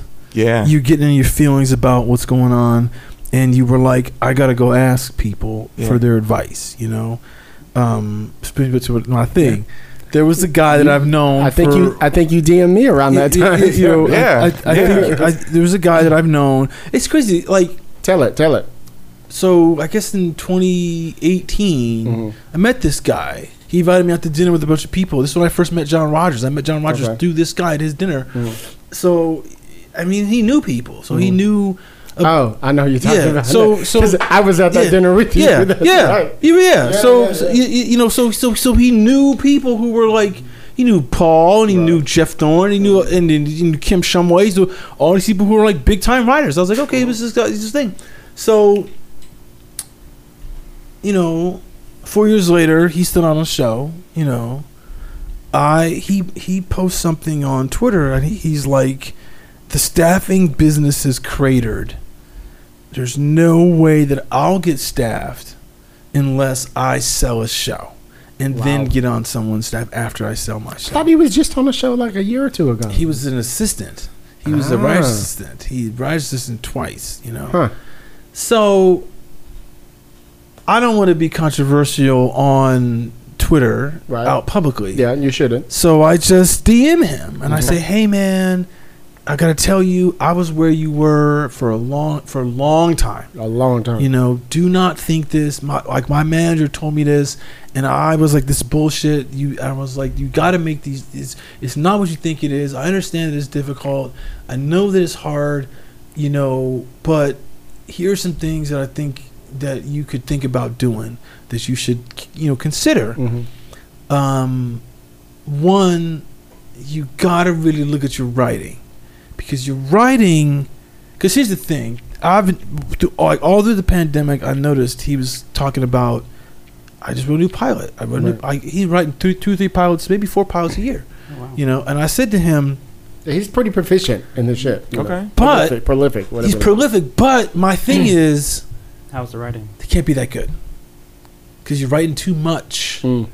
as a unstaffed writer. Mhm. And even if you've been in the room as a writer's assistant, Mhm. you might not be thinking about the big picture of what's happening to know how to break an episode because you have you got such such a job to do. Right. And I'll and, and to sidebar on that is this. I'm working on this project right now. I'm, I'm and I'm and I'm trying to develop the the the uh, the pilot synopsis in my pitch document. You know, and I was I was like yesterday I was like, "Fuck, what's this gonna be? What's this gonna be?" And I said, whoa, whoa, whoa, "Wait a minute." I know exactly how to do this. I know what we do on on the Equalizer. Mhm. Yeah. We do a bullet point for what's the story of every act. Yep. And I was like, I'm just gonna do a bullet point for every teaser in four acts. Yeah. Boom, boom. And I was like, oh, there's my episode. Right. So I knew exactly what was. I, I knew I knew I knew how I wanted to end. I said, how do I get there? I did it in like ten minutes, just the bullet points. So, so now I know how to then tell the story in a, in a sharp, sharper way, Concise. concisely and everything. But uh, but it, but I was like laboring for like an hour and a half, Right. trying to like write this and I need this and I said, what the fuck am I doing? Mhm. I have the knowledge of I've learned. Right. I don't need to be be be be, be in the mud that long. Mhm. Um, so I was telling him, I was like, and I also said to him, I said, you need to think about how you present yourself in meetings to people online. I tried to get this person jobs. Because the thing about this guy is, That's the funny thing. Interesting. he whines a lot on Twitter. Yes. Whines a lot. Mm. And I was like, motherfucker, if you whine on Twitter, Baby. Oh, they see the shit. nobody wants you because they're going, mm. motherfucker, you're gonna whine in the room. yes, you are. Mm. Yes, you are. And the mm-hmm. thing is, eh, the, like, what people don't get is your the pressure when you're, uh, I, we, hey, you know what? Mhm. Showing didn't like our act out. that we spent all we spent all, morning All working on. day. So all morning, I, he comes in, I don't like it. Right. Starting over, you're like, fuck. hmm We ten of us just got blasted out of the sky. okay, go back. So you got to have the right kind of people around Mentality, you Yeah, mindset. you know and if you look at someone who's not so i tried to like be very say to him like hey man you got to figure out what you're not doing about yourself you're not you might not be presenting yourself the right way because if you know a lot of people Oh yeah, it knows a lot of people. then Oh, yeah. what, then if you're not being hired it's because you haven't presented yourself in a way that you're on the tip of their tongue when hiring decisions are are happening Facts. Yeah. so think about how to do that. Mm-hmm. and and I, I will just say with to that, you got to be open to that kind of uh, tough love or just somebody knowing knowing the source. Like, hey, I can. Chris came to me. This Chris is not my enemy. Chris is somebody who I really ride with, telling me this. I got to put ego down and say, like, what what does he know that I don't know? How could this help me? Because I, I got I, I got with Cameron and I started giving my like one minute pitch. He cut me to shreds. He was hmm. like, bruh, whoa, whoa, whoa, whoa, whoa. Hmm. You just like sped past like a huge gym. You mm-hmm. need to stop right there. And Right. that gym, And- you need to like hone polish that shit up. And I Lean I, in right I, I there. staffed my Yeah. next meeting after Yeah. that. And Yeah. so, you know what I mean? That's It's what like- happened to you. I know. Exactly. So, yeah. Because the thing is, is that you don't know what about you Yeah. is going to be fascinating to other people Right. because you take your life for granted. Yep. You know, again, Right. uh, your friends hang around you too much, don't know what the coolest thing is about you, Right. you know, or they don't know how to tell you that, or they've heard the story 30 times, so they're Right. like, that's not cool. But somebody who doesn't know you hears that one story. Mm-hmm. Oh, motherfucker, where's your script? You need to be in my room because you know this. So I sent him that, this, you know, it's five, five or six paragraphs in the Yeah. DM. Hits me back, stop. You don't know what it's like out here. You just don't know. Blah blah blah blah blah blah. Like it's just so hard, and I just got to get my shit done. And I appreciate you doing this thing. And he's like, "Hey, so you were on this show, right? Yeah. So you know, I know your boss, and I was trying to get on this show, and he told me that." Um, you know, he I told me twice. He told me this excuse that he wouldn't hire me because I worked for a certain company, blah blah blah, and I wouldn't do this. And and then he finally said to me, "Well, you know, it's not a job you want. You're trying to be the showrunner's assistant, you know." And I was like, and he was like, "Look, I'll send you his text messages." And I was like, "He's so defensive right now," and I'm saying to myself. I know the line. This is something that, that I so now I got something for you, but go ahead. That's something I figured it out. It's Uh-huh. something I figured out. Mhm. If somebody tells you, well, you don't want that job. Hmm. What they're telling you is, "It's a note behind the note. if I recommend you for this, Mhm. Everyone's gonna look at me Hmm. as an asshole Right. for recommending you, because you're an asshole. Mm. Because you haven't figured out how to be cool around people yet. Mhm. You know, so that's why I don't want you to. Or there's something that's deficient in you that is gonna make it hard for you. And I was like, okay, so he's. So I, I hit him back. I said, look, dude, if Terry didn't hire you, Mhm. It's because he doesn't know what's great about you. Hmm. He might know you, but he doesn't know what's great about you. Because I said, That's you know fair. what? True. You know what? Like, like, like, how he doesn't know why he needs you. Mm. You know. Right. And secondly, I got two things. Two things. And again, you know all these people. So I got two suggestions for you. Have you read this book called Never Eat Alone? and have you read this book called um, The Little Black Book of Relationships by Jeff Mm. Gitomer? Okay. I you should look at those and, and there'd be action plans in there because the guy named Ken Ferrazzi who wrote Never Eat Alone, his thing was it's like how his thing about it is like how do you design your activities in life in your business Right. so that you always got someone to like hang out with and pe- and people want to hang out with you and it's there's all these little tricks he was saying in the book about it's such a fascinating book it's it's I remember he it's all about like how to maximize your business relationships. Hmm. Like this thing about like how do you um uh uh set a reference Mhm. in an email Oh, okay. up front Mhm. so that people when they first in the first sentence oh okay i can trust this person Right. this i mean he, all these examples of it's kind of like a you know like okay, something about like he would say i'm getting this wrong but it's like oh you know you know i finally ha- i finally have an excuse to come talk with you because you did x Right. and then person y who i know and you know said I should reach out to you because you knew boom. And it's like, and if I, you read that in the first sentence, you think about how the email is going to be, it's going to give you a little cutoff point. Mm-hmm. You're like, oh, so and so knows so and so. That makes So sense. he's got to be. So that means that like that means that person has to like you Yeah. because that person's first gonna, first person's gonna call is, Mm-hmm. hey, like Hilliard, I heard about Chaz. He said he was is Chaz cool because Mm-hmm. he, he first thing. In the sentence, and it kind of and it kind of pulls you up from, "Hey, I'm a big fan," you know, because then it's like, "Motherfucker, a lot of people are fans," you know. But you know, so th- that's why I was suggesting you read this book. But then he hit me back again, Mm-mm. and he was like, "I appreciate you talking to me, but you don't know what it's like," and I was like, "Block." Hey. Wow, you hit block. I was Hey, like, block, I respect unfollow, because I was like, wow. I respect that. he said a few more things, but nothing like derogatory toward me. Right. But it, but it was kind of like The energy of it. the energy was like, Yeah. "You're an idiot. You'll never get what you want because you don't because because this thing. can't hear. Because he here's the hear thing. you. Yeah. I didn't have to do that. Right. I didn't have to help you at all. I know in my, my mind, all the people that you know have not told you anything about you. Hmm. And I'm trying to tell you, help you, and, and, and you're and you're kicking me in the nuts, Mhm. trying to help you. So peace. Here's the interesting thing. There's something in, and this person, like you said, is on Twitter all the time, nagging about something, right? I- Am I correct, Chris? Yes. Yeah. Now Yeah, yeah, he's part of that culture of Hollywood. Like you said, knows everybody in the guild, you know, all that stuff. He's part of that culture of people who will say something like, "Oh, well, this thing is like this," and everybody chimes in, so they think they have to keep talking about that.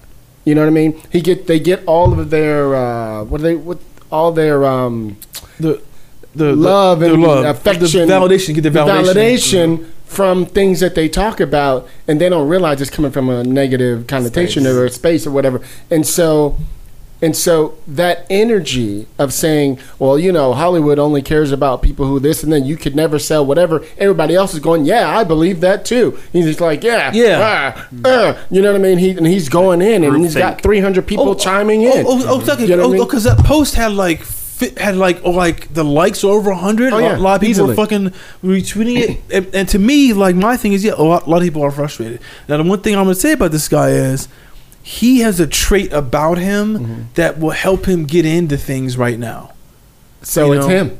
It's him because Yes. because here's the thing. Gotcha. Here's the thing. The industry the industry is the industry is like trying to do its best, particularly at the lower levels, Yep. to bring in un, bring in Underrepresented. underrepresented right like, like writers. Yep. And unfortunately, if you're a white male, Mm-hmm.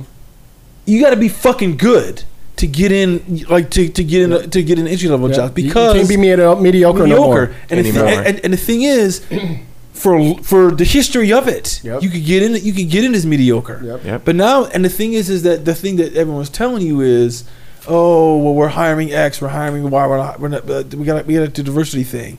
What they're telling you is the the real twist on that is, your shit wasn't good enough to break through. If you wrote the damn whatever, Right. I, it wouldn't matter. It wouldn't matter your race or your gender Yep. or, or, or or like some other your sexuality, whatever it is. I'm still seeing plenty of white dudes being staffed. I don't know what the fuck people are talking about. But not. But here. but here's the thing. But like like my buddy's got a show right now. Uh, telling you about earlier. Look, this mini movie he's trying to do. Mm-hmm. Mini movie he's trying to do. He's being told by the network. Mm-hmm. You gotta have some women in this right now because the showrunner and you are guys. You gotta have some women in this right That's now. That's fair. So Mhm. it's just, I mean, I mean, look, that might sound like some quota type shit, but there's a lot of great people who, Absolutely. who aren't working at everything that someone's like, hey, we need this to make for us to really Yep. want to fuck with you. Yep. So, so my boy's like, so what about your boy? He's a guy. Mm-hmm. And I was like, you're gonna love him?" He, he was like, "Look, I can't get him now, but I want to meet with him because you because you're recommending him because because because when we open the room up, Mm-hmm. Right. The mini room's on like three or four people. yeah, probably. Yeah. you know, yeah, it's all it is. You Yeah. know, when we open the room up, I need to know who, like like who I want Right. and who I can bring and who I can fight for. Right. Because the guy that I'm recommending would kill on this show Mm-hmm.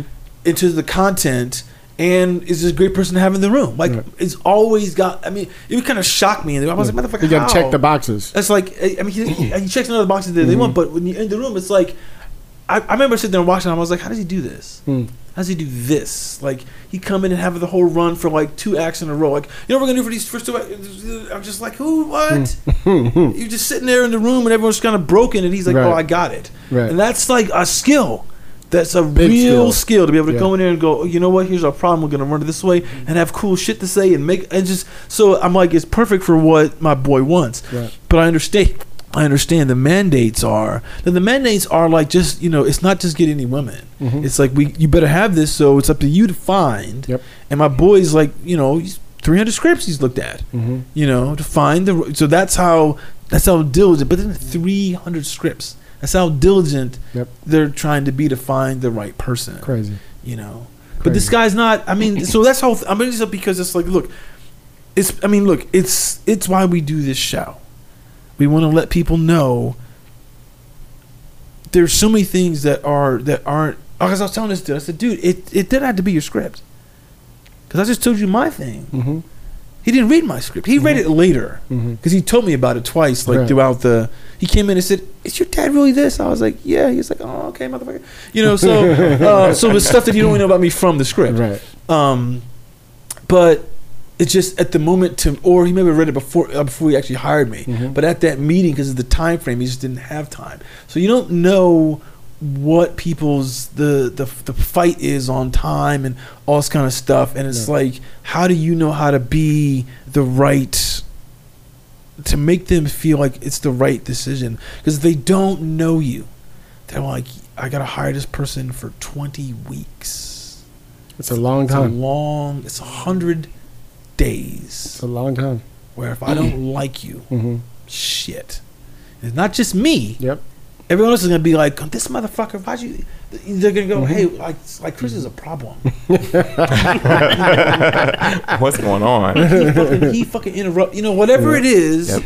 You know, because you hear it all the time, like, oh, like, I mean, like, we're, on Friday, we start the room, and the supervising producer and the co-EP are like, oh yeah, so we talk, we start talking today at seven o'clock Mhm. about what we're gonna do today. I was like, they're talking, Oh yeah. Every morning they do that on our show. like every yeah. the showrunners talk There- before. This is not before. This yeah. is the this is the co-EP and Yeah. supervising producer are having a th- three hours before the room starts. Yep. They're having a conversation. It's not all business. No. You know, they're gonna be like this motherfucker. We don't want Every him single morning, You know, an hour before. how do we ice him Yes. out? Yeah. How do we ice her out? Yeah. They thinking that because they're like, oh, we got to make sure he doesn't say shit today, or you know, just like I mean, I'm saying like Right, there's right, the, right. we're regretting this Right. because it makes it hard for everybody when you're not. It's just too stressful. Right. You know that whole thing about like um, life's too short. Mm-hmm. You know, people think that has to go with actors and blah blah blah. It's all up and down the line. You know, Let, let me ask you, Chaz. So you you worked on Grownish. You guys were on Zoom. Yeah. Um, how many writers were in that room? I think 12, maybe 13. Okay.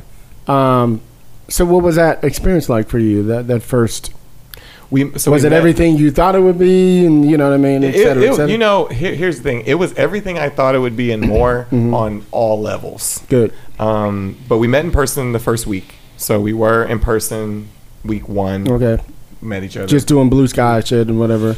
Yep. Right. And then after that, Zoom for the rest of the. We went 18 episodes, like 40 weeks. Whew. So the, every single Them network day checks, on they are nice. every single, but every single day on Zoom, you know, staring at a computer Right. at multiple little Ugh. boxes. I Um, hate that. It's tough. and it was tough, but like, lu- luckily for luckily for our room. In a comedy room like that, you got a bunch of kidders. You got you got Chris's. You, You keep got the energy going. Yeah, you get that energy. Yeah. You get that. You know, just shooting the shit and just really getting to know each other and really and realizing like uh, some, I think one of our co-EPs would say like this is just TV. hmm You know what I mean? Days where things would get too stressful or whatever. It's like this is TV, guys. I, like I love it. I love what we all do for a living. But if you can keep that at, in mind or that that's the center of the thing, then Mhm. like this ship can sail and like and be a party. And for me, Grownish, honestly, like those writers are so talented and creative and funny. It was just like being at like a family reunion, Mm. just you know with some cousins you ain't met before and just Right. learning them and just like having that like Mhm. camaraderie because it, we, we were behind a major vehicle of something that people knew about or whatnot, but here we are getting ready to kind of like reboot this show with new characters and lose some old character, you know, old Right. graduating characters. So I Mhm. would kind of like um, I liken it to Different World when Right. Jada. Pinkett Oh, and all of those right, characters right, came in. You know what I mean?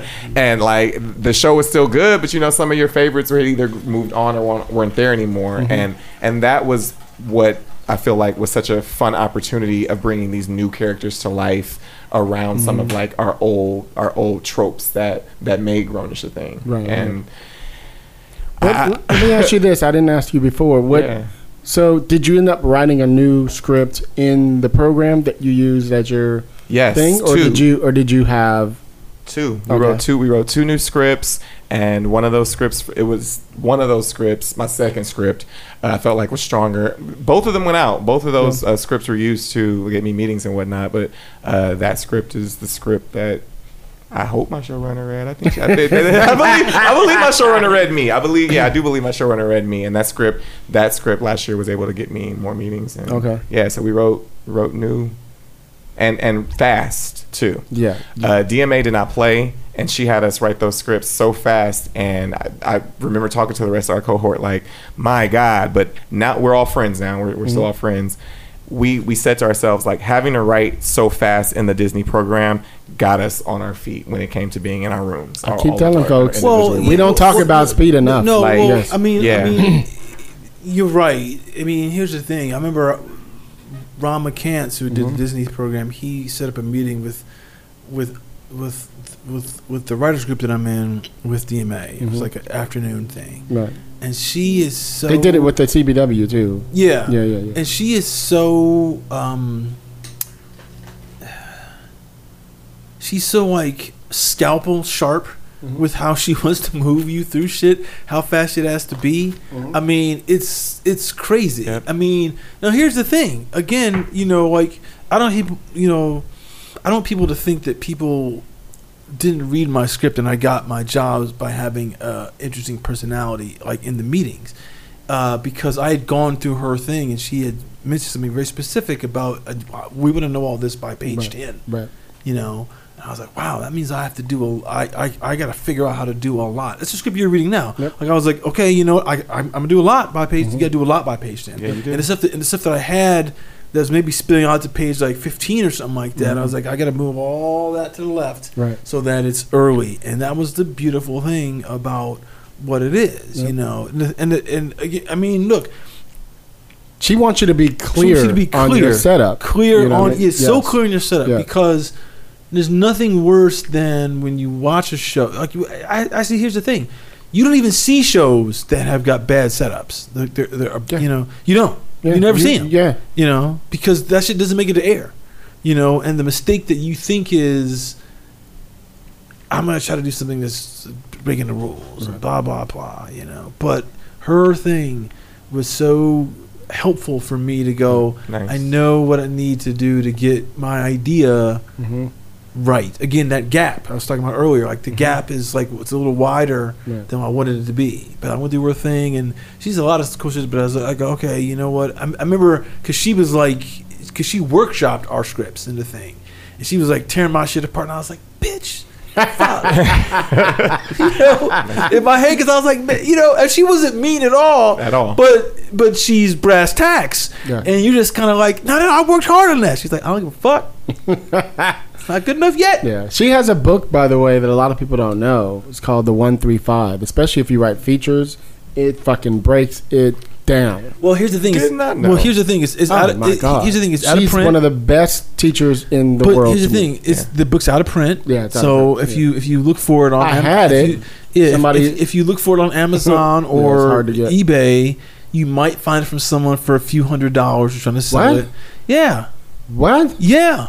Are you serious? Because I remember we, I went to her class, Uh-huh. her thing. I was trying to buy her book the next day, and it was I, it- you can't buy it. It says, "Oh, here's a used version, of two hundred fifty dollars." I was like, I don't have that kind of money right now. I mean, I mean, if I had the money, I would have bought it. Here's but I didn't the- have the money. I didn't have that kind of money right The now. interesting thing is she and she and I've talked about this many times. She actually teaches the sequence approach. She calls it something else, Mm-hmm. Uh-huh. but it is makes it fifty times easier to understand. It is so clean. Well, here's the thing: when she was talking in the thing, like I sat there and was just copious notes. Just, Mm-hmm. Yeah. You know, the fucking the shorthand sh- class I took. I was like, this shit is good now because I can just Exactly. speed. I mean, Yeah. like four or five pages, just, just little diacritic shit. And um, I was like, but I wish I had the book because there was because she like because she went over stuff quickly. Mm-hmm. And I was like, and I, I was like, we got questions, we got questions. And she was like, ah, we'll get to that in a minute. And then like time ran out. So I, I know in her books she be like fills us out Yeah. more. And But she breaks down different, kind of like the sequence approach does, where they'll go, "Here's an example of From thi- this this," movie. and she'll break down the entire, like she breaks down Kramer versus Kramer and talks about how it's about fatherhood or whatever, and it's just clean. And you know. so being Go ahead, being in the in the Disney program with her on Zoom for months and months and months, for hours a day, um, and we'd have lunch, and she'd be like, "Okay, so I want you guys to watch these three shows, the first ten minutes of these three shows on an hour lunch, the first three min- the first ten minutes of these three shows, and then let's talk about it when we get back." And we'd be like, "Bitch, bitch, we Can I gotta have eat. We break? gotta like, eat. we trying to eat and eat and watch. I'm trying You to can be like, you make that sandwich as you watch But it. her being so ironclad like that, I fe- I'm not gonna say I feel. I took that into being in a Zoom room for 40 weeks. It Yep. it really helped. It once things got moving like that, it it it It prepped you for it. prepped me completely. Well, yeah, because it's like the thing that you know people don't know is that network show. Yeah. Network show. The grind on it, because you got a lot of non-writing producers who need to see those scripts or see those story areas or see those outlines early. Mhm. yeah. Um, because like I was like for my outline, I was they're like, hey, can you write it? I was like, yeah, yeah, I can write it. They're like, okay, how soon do you have it? You're like, like- I don't have a week. no, they were like, and we, they, I mean, and with mine, we were still breaking it, and we couldn't figure out the third act, like the end of the mm. second act and the third act, and they were like, just start outlining, we'll just start writing what's what we've already kind of agreed on. And I was like, so so teaser act one, part of act two, and act mm. four, just blah blah blah. I was like, all right, man, let's just roll, and mm. you know, and then when I got it done. I got the first draft done. I said, I said, hey guys, this is ready. Do I send it to you, to the showrunners first, or send it to number two? It's Right. like, what's the protocol on this? What's the deliverable? uh, right. And they said, was was well, send it to like to the supervising producer, Right. and then he'll get back to you. And I was like, okay, well, and then he hit me up, and it's on a Friday. Mhm. It's like, all right, and, and he was like, so am I getting it on Saturday or Sunday? Because I want to plan my weekends. Because he's in New York prepping Mm-hmm. his episode, Okay. and I was like, I'll send you. I was like, I'll be ready by this time on Sunday. Mhm. And I was, and he's like, okay, cool. So I'll do my Saturday. And I was like, but now I got to spend all day Saturday, That's right. Writing- writing- and it was already done. Right. But I was like, I just want to go through it every time Mhm. and make sure that it's reading like some shit in the New Yorker. This is what I got to say really quick. A lot of people want to turn it in early. Don't do that. Turn it in when it's time to turn it in. They want to know you spent the time Yeah. doing all the work that you're talking about. Yep. Don't be like, oh well, I was done with it two two Yeah. days ago. So here you get. Don't do that. No, People no, people think they want to do that. You don't want to do no, that. no, no, no. I mean, you know, because you know, because the thing that so I said okay, boom, and they said, and Joe was like, I just want to see it Monday, Mhm. and I was like, okay, and then and then and then and then the other Joe was like, am I gonna get it on Friday, Saturday, or Sunday? And then he got it back to me on Sunday Mhm. afternoon with Okay. a bunch of notes. I was like, I'm gonna roll through these real fast. I mean, not real fast, but I went through them so I could have it ready for Monday. I said, "Hey guys, this is ready to go on Monday," and they said, "Just send it back to the guy again, real, real quick." And I was like, "All right, one more Mhm. time."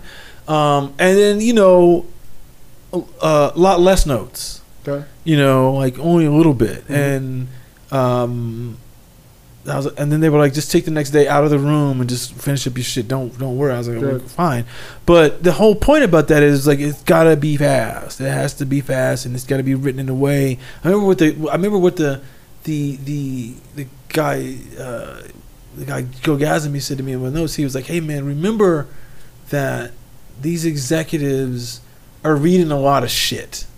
So when you write it, make it pop for them. Like, yeah, don't just write the story. Like, make it pop for them. You know. And I was like, oh, I know how to do this in a different way. Yeah. You just think Did you do it in your own work? yeah, but but yeah. but you- but it's like th- there's different things that you do and that you got to write. And when you're Mhm. writing an outline, you're writing in a in a prose way Right. that has to then you you you choose different language. Mhm. There's Um, hardly any dialogue, and it's yeah, you know, but I, but I realized these guys. I was looking at some of the other ones. I was like, oh, they, the well, they conveyed a lot in dialogue anyway Right. to f- help you kind of move through things, and you because the procedural show, and it's probably like your show too. A lot of a, a lot of so much is is driven on the humor. So you're probably writing the humor in outline. I don't know if you guys do outlines or not, but you- so that, that they realize it's going to be funny. And for us, it's like, hey, Mm-hmm. Especially the button. You need yeah, something like hey, yeah. like like like e- explain what they're going to be explaining. Right. You know, so they can understand how it's going to like f- like flow back and forth. it's just the thing that you got to think about that a lot of people. I remember Latoya Morgan was saying she's like, you got to learn how to write outlines. If you're writing drama.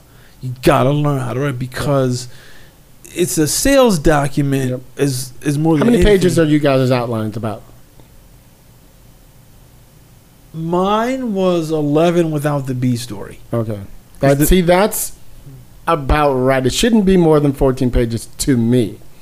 There are some shows that are like 18 to 20 fucking pages. I think that's long as hell. To me, that means you're doing way too much story.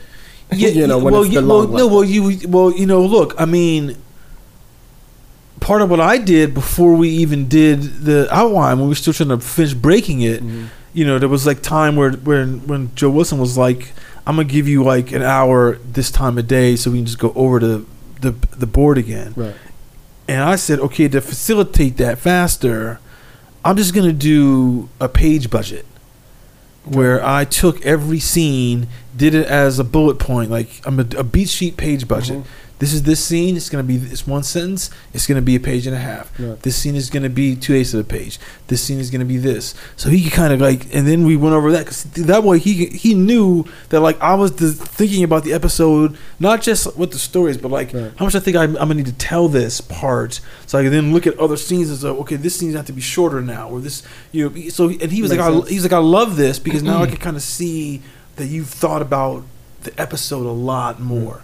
Mm-hmm. And at first I was like, oh yeah, this is gonna come in at like, you know, 55 pages. Right. And, and Adam was like, better be 10 pages less. And I was like, all right, all right, all right. I- You know what? It doesn't matter because I padded it anyway. I padded it anyway Right. in my head. I was like, ah, Right. I'll add another half a page. So you did your first version at 55, and then you trimmed it. Yeah, because I knew because in my head I was like I was like I'm gonna pad it here or there because this is a blah, not because because I didn't know. I Hmm. was trying to figure because I didn't want to be too lean. Right. I said, hey, I'm gonna roll in this way because my original version was gonna be like 44 pages. I was like, Hmm. I was like that seems I don't know that that looks like I'm not telling it right. Right.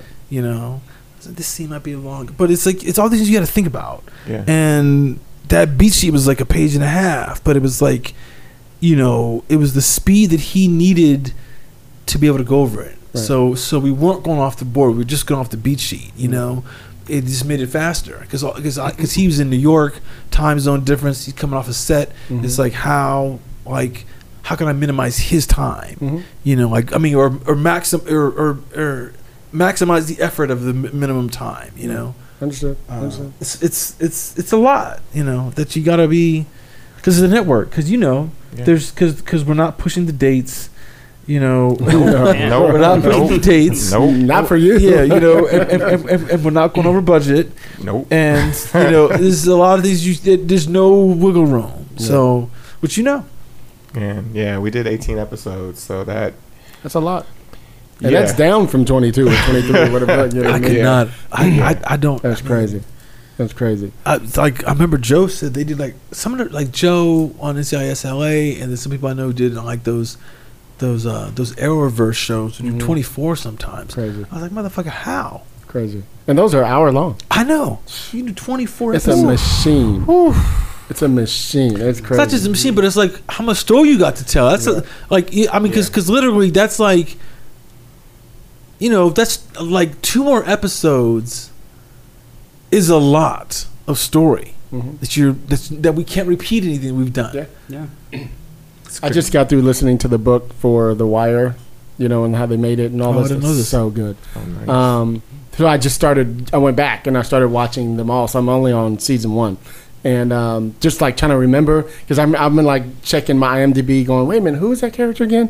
you know what I mean? Oh, when you're listening to it, yeah, I'm listening. okay. You know, I, I like to listen to the books. You know, and um, it's fascinating because uh, David uh, Simon wanted he wanted uh, in season five he wanted ten episodes. I think they gave him eight. So when it was over, the HBO the guy at HBO was like, years later was like, yeah. We, we definitely needed those too, and he's like, "Fuck you, man! I told you, but they did two more." it's funny. Um, well, thank you, Chaz. I appreciate I appreciate having you. Thank you so much for having You me. know- Please watch Grownish, everybody. Yes, indeed. Tell everybody when to come on. I'm sure everybody Uh, knows. Grownish is on Freeform Wednesday nights and uh, Hulu the next day. I wrote the mid-season finale, Nice. and it airs, I believe, September 14th. That's So check dope. us out. The mid-season finale, the penultimate and shit. I'm so grateful, so grateful, so so grateful. That's dope. I like that. That's cool. That's cool. Um, and then we got my man Saj in the building. Hey. Naj. Not what I call him, Saj. See, see- oh, we were thinking about That's Saji. that's That's, why. what it was. Naj. Shout out to Peter Saji, by the way. Um, Naj in the building. Thank you for coming, hanging out with us. Thank, thank you. You feel like you got some game today? Oh, a lot of game. Oh shit. Awesome, awesome. We're gonna have you on, and you know, soon when you get some shit going on, we'll have you on when we talk about some stuff. Of course. You know, we always like to have writers sit in with us. You know, I told you you could have did this a long time ago, Chaz. Didn't ask nobody. You gotta close, close. I say, uh, Closed closed mouth. mouth, don't get fed. Exactly. Closed legs don't get head. Oh, Hey. oh, I'm not right. That's a T-shirt, bitch. Okay, wait a minute. um, tell everybody where you are. You on Instagram, Twitter, whatever? Can yeah, people yeah, follow yeah, you? definitely. Twitter, um, Naj0406. That's N A G E 0406. and then on Instagram, it's Naj G Naj GT. No, GT. Mm-hmm. Awesome. Okay, where you at, Chaz? I'm on all social media as I am Chaz. It's Chaz with an S. I am C H A S. Twitter, Instagram, Facebook. TikTok, Facebook. What you doing on TikTok? Fuck. I just saved it. I just saved it. I, I don't think I've posted one time, but if y'all want to go holler at me, He on send there me- with his shirt off. Send He me, know he doing send me stuff. funny videos. I am Chaz on all social media.